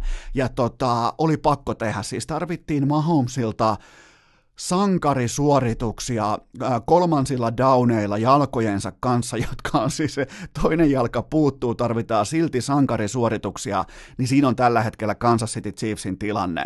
Ja tota, se on mystinen porukka, vaikka se voitti tämän matsin tasan seitsemällä pisteellä, joo, taisi olla 17 24, niin silti siitä juostiin yli, siitä heitettiin yli ja Chargers olisi voittanut ton matsin kellä tahansa muulla pelirakentajalla kuin Philip Riversillä. Mä otan tällä hetkellä enemmän vaikka Roostersin Miro Kadmirin kuin Riversin siihen palloon tosi hetkellä, kun on vaikka kolme minuuttia kellossa, neljä minuuttia kellossa, sun pitää tehdä jotain, ihan sama mitä. Mä otan siihen kenet tahansa muun. Mä otan vaikka tähänkin Mikko Rantasen ennemmin kuin Philip Riversin, jonka juna puksutti ohi tuossa ehkä kaksi vuotta sitten, vuosi sitten, ja enää sille ei ole mitään käyttöä, toi on ihan hirvittävän näköistä, se häviää kaikki kytkin kohtaamiset, tämäkin ottelu, yhden skoren matsi, ja kaikki Chargersin seitsemän tappiota otteluita tällä kaudella, kyllä vain yhden skoren otteluita, joten tota, se menee pelirakentajan piikkiin ja se menee tuossa lajissa. Totta kai kaikki gloria, kaikki MVP-pystit, kaikki kunnia, kaikki ESPNn markiisit, kaikki nämä, ne menee aina pelirakentajille, niin menee myös kritiikki. Philip Rivers ei mitään käyttöä, Chargers on kuollut. Seuraava aihe, onpas muuten alkaa olla kohta enemmän fräkeä kuin ensellä tässä mun tota, NFL-katsauksessa, mutta tota, San Francisco 49ers, ne on nyt tällä hetkellä yhdeksän voittoa ja yksi tappio, ja ne voitti Arizonan 36-26, mutta se, mikä oli erikoista, niin koko illan ajan toi oli Arizonan matsi. Sitä ei uskoisi, kun on kymmenen pinnan tappio, että, tai kymmenen pinni, otat kymmenen pinnaa pataan, että se olisi koko illan mitassa ollut sun matsi. Mutta sitä se myös oli, ja sitä, sitä on vaikea kiertää.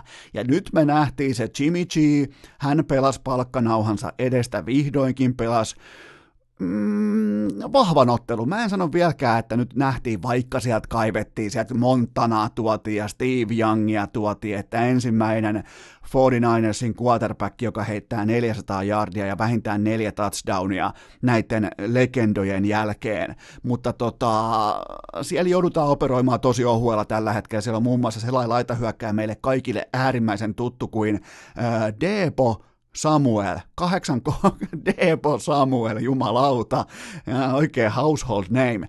Kahdeksan koppia siis ruukie, kahdeksan koppia, 134 jaardia. Ja mä annan siitä syystä tälle, äh, mä annan nyt Karopololle todella vahvan arvosanan, koska hän pelaa ilman laitahyökkäjiä. Hänen ykköstargettinsa äh, George Kittle, äh, sisempi laitahyökkäjä, hän on sivussa, hän on siellä katsomossa. Ja toi juoksupeli oli ihan järkyttävää, sieltä puuttuu ukko ja ne tuotti 34 jardia, joten Jimmy G otti ton joukkueen reppuselkää ja kyllähän se draivasi sen lopulta ja se viimeinen heitto oikeastaan, se mistä tuli tämä ratkaiseva touchdowni, se oli hieno. Siis, kuinka vahvaa blitsiä vastaa pysty toimittamaan pallon omille ja siihen keskisaumaan jäi se niinku siinä oli sellainen niin kuin Stockmannin joulukadun verran leveyttä, se sai pallon siihen ja läpi jo ei muuta kuin kuusi pistettä taulu ja voitto, mutta tota, erittäin vahva suoritus. Jimmy Chiltä sai paskaa viikko sitten ihan aiheesta, mutta mä en vieläkään osta tätä porukkaa. Tässä on jotain, tässä on nyt jotain silmän lumetta, tässä on jotain samaa kuin äh, vuosi sitten Chicago Bearsissa, tässä on jotain samaa nyt, mitä mä en ihan täysin vielä mä en vielä käsitä, tämä on vähän kuin missä elokuvassa, oliko se Interstellar vai missä elokuvassa, kun tulee se helvetinmoinen pötikkä sinne keskelle tota, Amerikkaan autiomaata, ei se ole Interstellar, vaan ne yrittää kommunikoida niiden avaruusolentojen kanssa sana kerrallaan tai piirustus kerrallaan, ja tämä on nyt vähän kuin sellainen piirustus, mitä mä en täysin vielä ymmärrä, tämä 49ersin pelaaminen, joten tota, mä en osta sitä, Jimmy G silti vahva peli, mutta jos sulla oli Arizona plus 9,5 pinnaa lapulla tähän matsiin, niin tota, sä olit ensinnäkin parhaimmillaan, sä olit lunastamaan tämän lipun 99,8 prosentin todennäköisyydellä, mutta sä kuitenkin hävisit sen, oliko tripla fumblella, kahdella lateraalilla, ja kun oli nolla sekuntia kellossa, niin sitten vielä, ja tällä muuten myös ei oteta vielä sitä, mutta tämä oli yksi, jos sulla oli toi Arizona lapulla, niin tota kauheampaa bad beattiä ei voi tulla jenkkifutiksesta. Se oli nyt nähty, se on tossa, koko loppuelämä on sulle sitten onnekkuutta velkaa, noin niin kuin ansaita logiikan puolesta, mutta toivottavasti kellään ei ollut, mutta täytyy sanoa, että se kellä oli, mä näin tuossa sellaisen,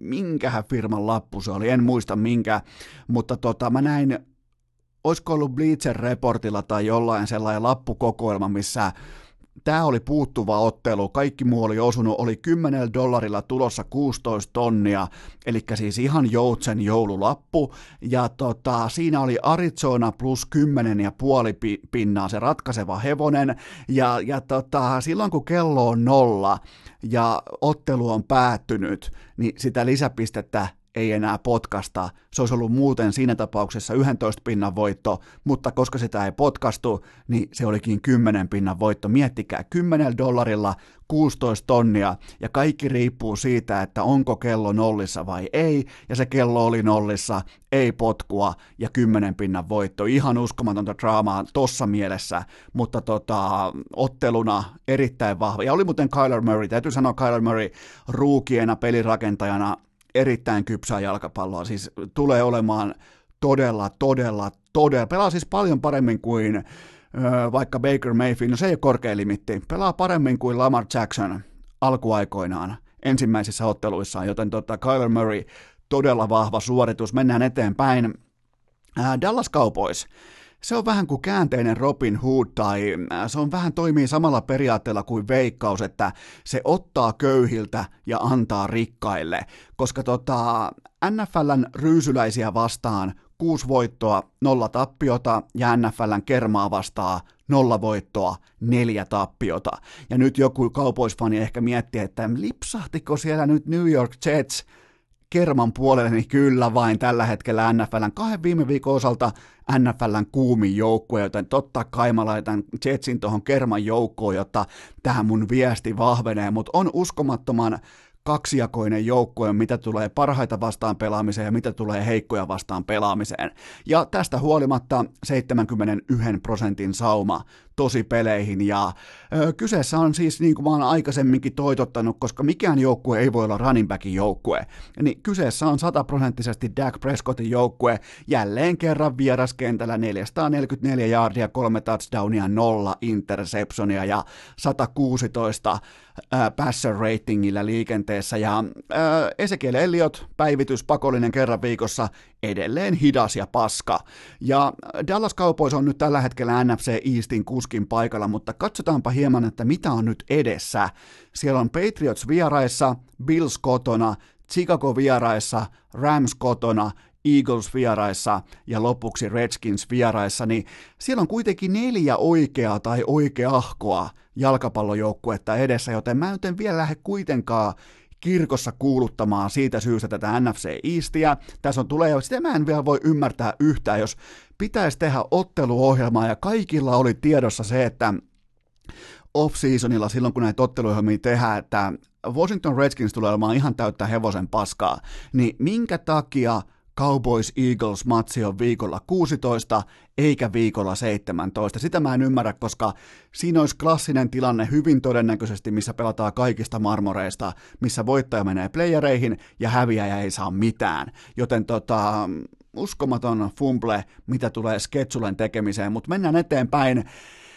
Vuoden hyökkäystulokkaan palkinnon, sen voi mun puolesta jo jakaa, koska Oakland Raidersin larppaajien keskushyökkäjä äh, Josh Jacobs Alabamasta tällä hetkellä matkalla kohti 1500 yardin ja 11 touchdownin sesonkia. Raiders tällä hetkellä hyvin voimakkaasti sekä mm, laadukkaan pelirakentajansa, uskottavan puolustuksensa ja dynaamisen running backinsa ansiosta. Kuusi voittoa, neljä tappiota. Ja tota, täytyy antaa pienimuotoinen ujo sivumarginaalin hatun nosto päävalmentaja John Grudenille. Hän on siis tämä tosi TV-tähti, hän oli kymmenisen vuotta pois ammattilaisjalkapallosta, oli telkkarissa, oli ESPN, oli, on muuten yksi parhaista kommentaattoreista ikinä koko bisneksessä, niin tota, hän heitti siis treidatessaan ulos vaikkapa Khalil Mackin, Amari Cooperin, mutta nyt kuitenkin näillä pikeillä, näillä kyseisillä draft-pikeillä, mitä otettiin tankki täyteen, niin sieltä löytyy näitä Josh Jacobseja sitten, että tota, kuitenkin talentin tunnistamisesta hatunnosto Crudenille, että tota, ja 6-4, enemmän voittoja kuin tappioita, kuka olisi uskonut? Raja tähän kauteen oli 5,5 voittoa, joten tota, nyt ollaan jo tässä vaiheessa. Viikko, viikko numero 11 jälkeen Raiders on nyt jo yli odotusarvonsa, joten tota, vahva suoritus, mutta kun aletaan puhumaan oikeasti vahvoista suorituksista, niin New Orleans Saintsin laitahyökkääjä Michael Thomas olisi tällä hetkellä MVP-keskustelussa, mikäli se olisi nykypäivän ilmastossa sallittua. Siis äh, MVP hän ei voi olla mikään muu kuin pelirakentaja. Se tuntuu, että se lukee tällä hetkellä NFLn käyttöohjeiden sivulla yksi kohdassa A. Ja, tota, ja mä oon sen kanssa ihan täysin sinut, koska toi peli kuitenkin perustuu hyvin pitkälti vain ja ainoastaan siihen, että kuinka hyvä sun pelirakentaja on. Tai no sanotaanko, että jos sun pelirakentajalla on off night, niin sä et voita. Sä, sä et yksinkertaisesti voita. Joten tota, mutta nyt on kuitenkin syytä laittaa, vaikka hän ei tule sitä palkintoa voittamaan, niin Michael Thomas on syytä laittaa tarkkailuun loppukauden ajaksi, koska tällä vauhdilla kerran yhden suonenvedon, yksi sellainen erikoisempi peli tarvitaan, mutta hän rikkoo Megatronin, eli Calvin Johnsonin kausiennätyksen, eli äh, 1964, eli Stevie Eiserman ja Mikael Granlund. Se siis rikkoo 1964 yardin rajan tällä meiningillä, ja se, mikä on oleellista ja mikä tuo sitä niin kuin MVP-mittarilla mitattua arvoa lisää tuolle äijälle, niin se tekee tällä hetkellä näitä numeroita ihan millä tahansa pelirakentajalla. On siellä sitten Teddy tai on siellä Breeze tai on siellä kuka tahansa, koko ajan tapahtuu. Ja tota, erittäin kova, erittäin kova ja, ja listataan vielä lopuksi tällä ja heitetään hatusta, että mitä pitäisi tapahtua NFLssä, jotta laitahyökkäjä voi olla MVP. No ensinnäkin vaikka varmaan se, että viikkoon 12 mennessä kaikki aloittavat pelirakentajat olisi loukkaantuneena ja kaikki keskushyökkäjät ovat kuin Ezekiel Eliot, eli hitaita ja paskoja, ja kukaan puolustaja ei ota yli 15 säkkiä tai kahdeksaa syötön katkoa, niin sit kenties ehkä jopa mahdollisesti se voisi olla laitahyökkäjä, mutta ei muuten. Ja sitten vielä loppuun.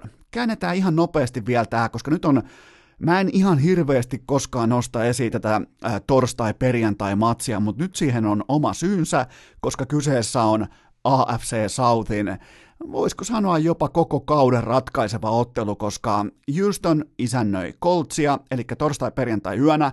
Tämä kannattaa jättää perjantai-aamun tulospiiloon, koska tässä on käytännössä nyt divisionan voittopanoksena. Molemmat on kuusi voittoa, neljä tappiota. Tämä on siis käytännössä klassinen kahden voiton arvoinen ottelu, koska niin kuin jokainen ymmärtää, toinen on tämän jälkeen seitsemän ja neljä, kun taas toinen on kuusi ja viisi.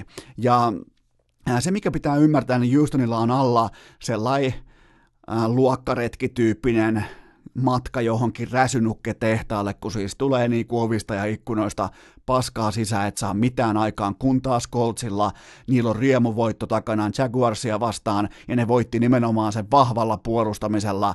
Vaikka Nick Foles, Big Dick Nick teki paluun, se ei saanut mitään aikaan, Coltsilta statement-voitto, joten tota, äh, nyt kun tämä ei ole kyseessä, ei ole kästin poiminta, kyseessä ei ole sellainen, mikä laitetaan mukaan trackeriin, joten nyt voi kaivaa vaikka vähän niin kuin erikoisempaa kohdetta pöytään, niin Mulle maistuu tähän over 45,5 pistettä.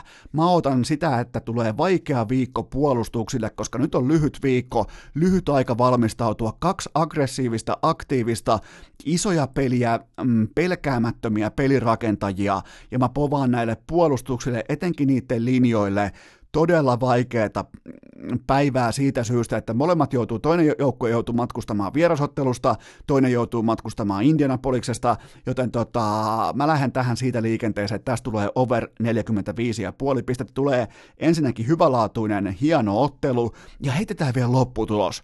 Houston voittaa 28-24, mutta sitten mennään seuraaviin aiheisiin ja tämän viikon. Viikko numero 11 on täten NFL-kauden osalta paketoitu. Seuraavaksi vuorossa keskiviikon tarpeeton top 5 listaus. Mikäli haluat jatkossa aiheesta listan, niin inbox on sinua varten auki. Tämä keskiviikko tässä vaiheessa suorastaan vaatii ja janoaa sitä osaksen, että nyt tyhjennetään koko unelmapankki kerralla ja tehdään vielä tarpeeton top 5 listakin liittyen huuhkajien unelmointiin, sen saavuttamiseen. Ja teemana on tällä kertaa se, että mitkä on mun top 5 omakohtaiset helpotukset liittyen jotenkin ohuesti urheiluun, joten top 5 omakohtaiset helpotuksen tunteet. Kun näitte vaikka, vaikka tota huuhkajafanit, näitte vaikka pelaajat, näitte vaikka legendaarisen huoltajan, näitte vaikkapa valmennuksen viime perjantaina, niin kyllähän se teemana oli, tai se yleinen kuva siitä tekemisestä se oli äärimmäisen helpottunut, joten nyt mun omakohtaiset helpotuksen tunteet, jotka toivottavasti jotenkin liittyy urheiluun. Ää, sijalla viisi. Tämä on mielenkiintoinen, kun sun joukkue tai sun iso hevonen on voittamassa ja kaikki muut vierestä toteaa, että ok, tää oli tässä, mutta sä pelkäät ruudun alareunaan vieläkin ilmestyvän jonkun vaarmerkinnän tai keltaisen flag-sanan tai sitä, että tuomarit alkaa kokoontua jääkiekko kaukalon keskialueella. Sä vielä pelkäät viimeisenkin kerran sitä, että okei, nyt tää hylätään, okei, nyt mun liuska kuolee, okei, nyt mun joukkue kuitenkin häviää, mulla se on aina liuska, mulla se ei ole koko, koskaan joukkue, mä pelkään ainoastaan vain pelkästään liuskan puolesta, joten tota, kaikki muut siinä vieressä hehkuttaa, että hei, hei, ota chillisti, tää oli tässä, että hei, ota, kato nyt, tää, kyllä tää tulee himaa, ja itse on silleen, että puree nyrkkiä, ja meinaan sanoa kaikille muille kundeille vieressä, nyt vittu, se turpa kiinni, ja sit sinne alareunaan katsoo, tuijottaa vaikka NFL-matsia sinne alareunaan, tuleeko sinne se keltainen merkintä vai ei, ja sitten vasta kun se tilanne on kokonaan ohi, ja vasta kun se viimeinenkin polvi on otettu, niin vasta sit sä voit tuntea sen helpotuksen tunteen, joka tulee sieltä jotenkin niin kuin takaraivosta liikkuen kohti etuotsalohkoa, siitä kohti nenäonteloa ja sä päästät semmoisen henkäsyn, ja se on siinä, sun liuska on himassa, sun joukkue on voittanut, ja vihdoinkin ne sun kaverit siinä ympärillä on myös oikeassa, mutta sitä ennen kaikki muut turpakii, kiitos, mutta tota, ää, siellä neljä, tämä on mielenkiintoinen, perustuu Junnu vuosiin, ei välttämättä koskettelee ehkä sinänsä nykypäivän, ei varsinkaan ammattimaisuutta, mutta tota, jos joku teistä on vaikka ammattilaisurheilija, mutta tota, junnu vuosina tämä tilanne meni näin. Saa treeneistä myöhässä, mutta kukaan ei huomaa sitä, joten sä koetat sniikata sakkolistan ohi, mutta sitten sun pelikassista puuttuu aluksi jotain, etkä voi pyytää keneltäkään mitään lainaan, koska sun myöhästyminen ja tavaraunohdus paljastuu samalla sekunnilla, joten sä oot hiljaa, sä pengot sun kassia, sä etit sieltä jotain, sut puuttuu vaikka kaulasuoja, sä tiedät, että huololla olisi kaulasuoja, yksi ylimääräinen on aina mukana, niin sä väännät, sä käännät, sä pyörittelet sun kassia, sä yrität esittää, että ei tässä mitään homma hanskas, kunhan vähän, mä vaikka vähän putsaan mun kassia, mä vähän järjestelen sitä, niin se helpotuksen tunne, kun se onkin siellä vaikka äh, sivutaskussa se sun kaulasuoja, sä vähän saat silleen, että oi vittu, väistin tuplasakot, sieltä olisi tullut 10 10 euroa myöhästyminen ja sitten vaikka 15 euroa tavaraunohdus, niin sä oot silleen, että kattokaas pojat, kello on 25 euroa enemmän rahaa just nyt ja teille ei ole, mutta se oli hieno tunne, se oli ylipäätään sakkokassan välttäminen junnuna. Ää, se oli lähtökohtaisestikin jo sellainen helpotuksen tunne, kun sä et joutunut sinne vaikka tiputtaa sitä 10 euroa tai 15 euroa, puhumattakaan sitten jättisakoista, mitkä oli meilläkin vaikka 30 euroa tai 50 euroa pahimmilla. Siis 50 euroa ei ole niin paha, junnuissa tai junnupelaajalle, että siinä piti melkein mennä osuuspankin kautta, mennä kohteliaasti vanhan kunnon kasiraitainen lippis kädessä siihen virkaille, että tota, tarvittaisi lainaa, sitten siinä tarjoaa, että no minkälaista lainaa laitetaan, että meillä olisi just uusi prime kuulkaa asuntolainaus, ei kun sakkokassa lainaa, niin tota, sen kun pystyy väistämään, niin se tuo helvetinmoisen helpotuksen tunteen. Sitten sija kolme.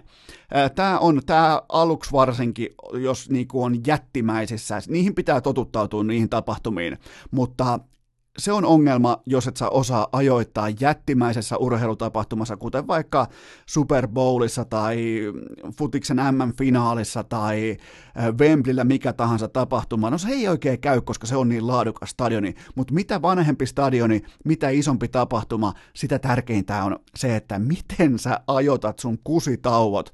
Varsinkin jos sä juot Bud Lightia, niin sehän, sitähän, sehän tulee siis oikeastaan, jos sä juot nyt kulauksen gul, gul, gul, gul, niin se on kusta se on nyt. Nyt se on sulla valmiina jo. Joten tota, jos et sä osaa ajoittaa oikein, niin, ja muutenkin siinä tapauksessa se joudut jonoon, se jonotat siinä suurin piirtein sellaisena niin kuin teennäisen itse varmana 17 minuuttia kuin joku Makvan Amerikanin median edessä, joten tota, koita välttää sitä, mutta sitten kuitenkin, jos sä joudut tohon mankeliin, tai ylipäätään se helpotuksen tunne, se on kaksihaarainen. Jos sä joudut jonotu, jonotusmankeliin, saat siinä sen 17 minuuttia kipristelet, niin onhan se hieno tunne, tunne päässä sitten itsekin siihen tota, pisuarille, mutta se on myös toinen helpotuksen tunne, kun sä huomaat, että jes, ehdin ennen jonoa. Se on itse asiassa ranking näistä kahdesta se helpotuksen tunne on suurempi silloin, jos kukaan ei ole vielä kerennyt jonoon. Sä kerkeet ensimmäisenä, mutta ehdottomasti kusitauot, yksi merkittävimmistä game changereista liittyen jättimäisiin urheilutapahtumiin. Ja tota, täytyy muuten tähän vielä nostaa yksi kaikkien aikojen omakohtaisista helmisuorituksista, tai se, se ei ollut suoritus, vaan ne puitteet tarjosi sen mulle, mutta mä vein Tytskän tuossa, oliko kolmisen vuotta sitten, kaksi vuotta sitten, Bionsen keikalle Ruotsiin Friends Arenalle, ja eihän mä ollut tietenkään valmistautunut mitenkään siihen, että eihän miesten vessassa ollut ketään. Siis siellä ei ihan siis oikeasti ollut ketään. Ei tietenkään ollut, se oli naisten tapahtuma, varmaan 95 prosenttia katsojista oli naisia, ja tota, mä oikein fiilistelin siellä, että oi, pesen, pesen kädet tossa altaalla ja tuolla altaalla, ja tot, käytän tota kuivatuslaitetta ja vähän myös tota, ja tosta vähän paperia, ai että, kun me ollaan totuttunut me jätkät siihen, jos me ollaan urheilutapahtumissa, meidän vessajonot on aina, varsinkin vanhoilla stadioneilla, aivan saatanan pitkiä, joten mä otin silloin kaiken ilon siitä irti. Sitten sijalle kaksi. Tämä tulee siitä, että sä oot lyönyt tilteessä liuskalle vain jotakin ihan täysin sokkona, ja sulla on sellainen aika vahva 97 prosenttinen tunne, että se viimeinenkin kohde on osunut, sä meet pelitilille, sä pihistät, sä katot sinne yläreunaa, sit sä huomaat, että ei vittu, nolla euroa koko kassa lyöty, nolla euroa, miten tämä on mahdollista, ja sitten se helpotuksen tunne, kun sä huomaat, että se viimeinen kohde ei olekaan vielä siellä vedonlyöntiyhtiön kirjanpidossa, se ei olekaan vielä ratkennut. Se ei ole vielä punaisella, se ei ole vielä vihreällä, vaan se on avoinna, ja sä katot vielä, että joo, toi on oikein, tuossa kyllä vai mulla oli Florida Panthers voittamaan, ja ne voitti, tää on tulos himaa, tää on tullut jo himaa, ja sit sä ajattelet, että ei, ei, että kun tekee hyvää, mutta se on ihan kauhea tunne se, että siellä on se nolla, vaikka kaiken olisi pitänyt olla hyvin, vaikka mikään hän ei ole silloin hyvin, jos sä oot tilteessä painanut koko kassan keskelle, silloinhan sä oot tehnyt jo lähtökohtaisesti ihan katastrofaalisen heikon vedonlyöntipäätöksen, mutta tota, se tunne vielä siihen, että siellä on nolla, niin sit sä oot miettimään, että ei vittu, löinkö me jonkun kohteen vahingossa, piti lyödä overia, löinkin underia, niin tota, sitten kun sä huomaat, että se yksi ei ollutkaan ratkennut, ja se on vielä tuloillaan kotiin päin, niin ai jumalauta, kun tekee hyvää. Mutta siellä yksi liittyy enemmänkin penkkiurheiluun, ja kenties sellaiseen niin kuin, no vähän niin kuin huuhkajat perjantaina, tai ainakin huuhkajafanit perjantaina, sellaiseen orastavaan uloslähtemisen kulttuuriin jonkin ison matsin jälkeen, ja sanotaan, että vaikka että on joku, mm, joku mikä vaatii juhlimista, konkreettista juhlimista, osakseen, niin tää on nyt se seuraava aamu, sä heräät kaikki ulkovaatteet päällä, sulla on kengätkin jalassa, sä oot sängyssä, sä maistat eilisen suussa, sä tiedät tasan tarkkaan, että lähti hanskasta, et muista yhtään mitään, sulla ei ole mitään tatsia siitä, että olit sä Tigerissa, Apollossa, olit sä Kouvolan Amarillossa vai missä sä olit, ja sit sä aloitat sen slow rollaamisen, sä aloitat sen äh, vähän niin nöyrän tutkielman siitä, että toiveikkaan nöyrän tutkielman siitä, että oispa kännykkä taskussa ja sä hivutat sun kättä kohti reittä kuin halvassa pornoleffassa ja eh, sit sä laitat sitä, sä toivot koko matkan, että oispa se siinä oikean etutaskun kohdalla, missä se on aina ja koska mikään ei ole niin paha maailmassa kuin kännykän kadottaminen, siis tällaisista niinku, ää, kevyistä kadottamisista tai tappioista. Kännykän kadottaminen on mun mielestä pahinta materiaalihävikkiä, mitä ihmiselle voi tapahtua, ja sit kun se on siellä se sun luottopuhelimessa, se on siellä, se on äänettömänä, ja se, se toimii, ja se, sä, hip, sä pidät sitä kuin vauvaa sylissä, sä oot löytänyt, sä oot tuhannen krapulassa, sä et muista yhtään mitä eilen kävi, sua ei kiinnosta mitä eilen kävi, sun puhelin on täynnä viestejä, sekään ei kiinnosta sua, koska sä löysit sun puhelimen ja se on se suurin helpotuksen tunne, mikä voi penkkiurheilijalle tällaisen niin kuin after game tapahtuman jälkeen tulla on se, että sulla on kännykkä. Sen jälkeen, jos vaikka vielä rahapussikin löytyy, niin se on vaan bonus, mutta kaikki lähtee siitä kännykästä. Mikään ei ole pahempaa kuin kännykän hukkaaminen kännipäissä. Mikään ei hävetä enempää, mikään ei harmita enempää, mikään ei aiheuta suurempaa morkista kuin kännykän hävittäminen, joten jos se kännykkä löytyy sieltä, niin ai että tekee hyvää, mutta tota, siinä oli tämän keskiviikon tarpeeton top 5 listaus liittyen siihen, että mistä tulee parhaat omakohtaiset helpotuksen tunteet.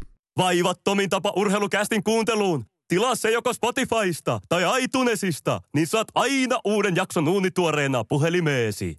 Mulla on kaikki maailman syy tounastella, että juurikin tämä hetki tarjoaa urheilukästin kummikuuntelijoille tämän keskiviikon suurimman helpotuksen tunteen, koska tämä jakso on pulkassa. Tämä on kirjoissa, tämä on kansissa, ei ole enempää aiheita, paitsi kenties se, että Ensellä on hauskaa. Ensellä on niin hauskaa, että se ei tullut Kiinasta pois ollenkaan. Se jäi ilmeisesti Sangaihin vielä pyörimään, eli Ense otti viikko sitten turpaansa jossakin päin Pekingiä, ja nyt sitten mennään vielä ottamaan lettiin Sangaihin, mutta mulla on kuvatodisteita, että Ensellä on jälleen kerran hauskaa, koska ne oli saanut vesipyssyn. Ja itse asiassa mä toivonkin, että Allu ja vaikkapa Aerial pelaa vesipyssyillä koko turnauksen läpi, koska siinä on kuitenkin kaksi kovinta laivan keikuttajaa. Allun tapauksen mä ymmärränkin, koska hän omistaa ensin tai ainakin siivun siitä, joten hän saa tehdäkin päätöksiä, hän saa savustaa uloskin. Huomatteko? Piti olla rento, piti olla tällainen kevyt laskettelu kohti jakson äh, finalisointia ja paketointia, niin täällä mennään jo kovaa kyytiä kohti kohti ense farsia, vaikka se ei lue edes listalla, mutta tota, niin siis, mä toivon, että ne pelaa vesipyssyä. Mä toivon, että CSGOn ykköskoodari, ykköskellari nörtti koodaa siihen vesipyssyn, jolla ense voi kutitella ja himotella vastustajaa, koska ihan selvästikään oikeilla aseilla hommasta ei tule hevosen vittua, joten tota, varsinkin Allu, avikka pois käsistä, koska se on osakas, se on omistaja, se suolasavusti heitti Aleksi B. helvettiin tuosta joukkueesta, joten sille rangaistuksena jouluun saakka pelkkää vesipyssyä, koska taso ei tule yhtään nousemaan eikä laskemaan, koska Ense on kuollut. Mutta mietitäänpä vielä nyt, kun päästiin vauhtiin sitä, että Jos sulla on päävalmentajahaku ja sä haet oikeasti päävalmentajaa sun SM Liigan joukkueeseen, oikein niin kuin laitat käden nyrkkiä, että nyt ollaan tosissaan töissä, että me ollaan perinteikäs, arvokas, historiallinen organisaatio, meillä on erittäin uskottava, rahakas omistus, meillä on kaikki hyvin, nyt tehdään päävalmentaja, kartoitus kesken kauden. Ja okei, sulle tulee päävalmentaja, sulle tulee ihan oikein, on ollut ennenkin päävalmentaja. Ja nyt se on sulla siinä sun joukkueessa sitten päävalmentaja, niin Miten sä ottaisit vastaan semmoisen uutisen, että tämä sun päävalmentaja, jonka sä oot äärimmäisen uskottavan hakuprosessin jälkeen löytänyt ikään kuin helmen sieltä, tiedätte varmaan, jos olette vaikka Lapissa, niin siellä on vaikka kullan huuhtoja tai siellä on helmen, noita, helmisimpukan etsijöitä, niin sieltä voi kerran vaikka 15 000 simpukkaa osua sulle se helmi, niin tämä sun hakuprosessi on nyt sitten, se on hionut sen timantin sulle, niin mitä sä kuvittelet sillä hetkellä, että tämä sun päävalmentaja kesken tämän kyseisen kauden tekee sopimuksen Rauman Lukon A-junnujen kanssa? TPSn päävalmentaja Marko Virtanen siirtyy ensi kaudeksi Rauman Lukon A-junnuihin, joten tässä oli nyt, tässä olisi Jokisen saantun oikein kato Hankkenilta haettu dropoutti, kun on niin saatanan uskottava, kovanahkainen ja oikein niin kuin urheilun superammattilainen ja osaaja, todennäköisesti myös Mensan jäsen. Hänet on nyt haettu tekemään kovia linjauksia ja päätöksiä, niin se rekrytoi valmentaja, joka lähtee Rauman Lukon A-junnuihin.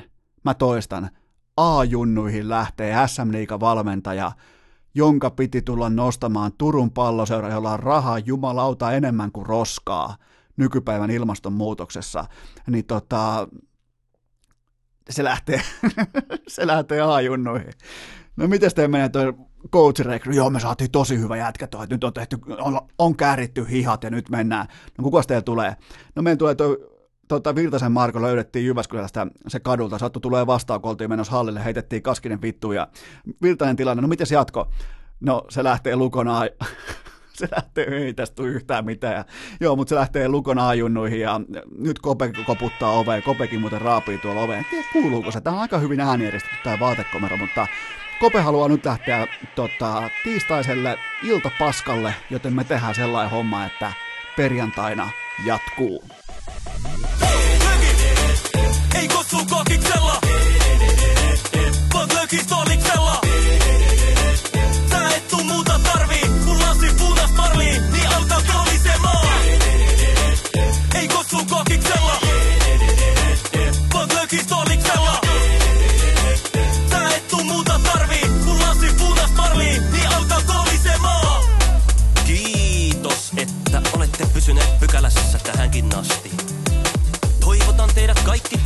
kalleiksi myös jatkossa.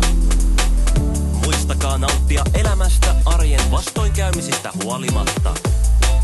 Allekirjoittanut kiittää ja kuittaa. Peliä. Oliko tämä jo tässä?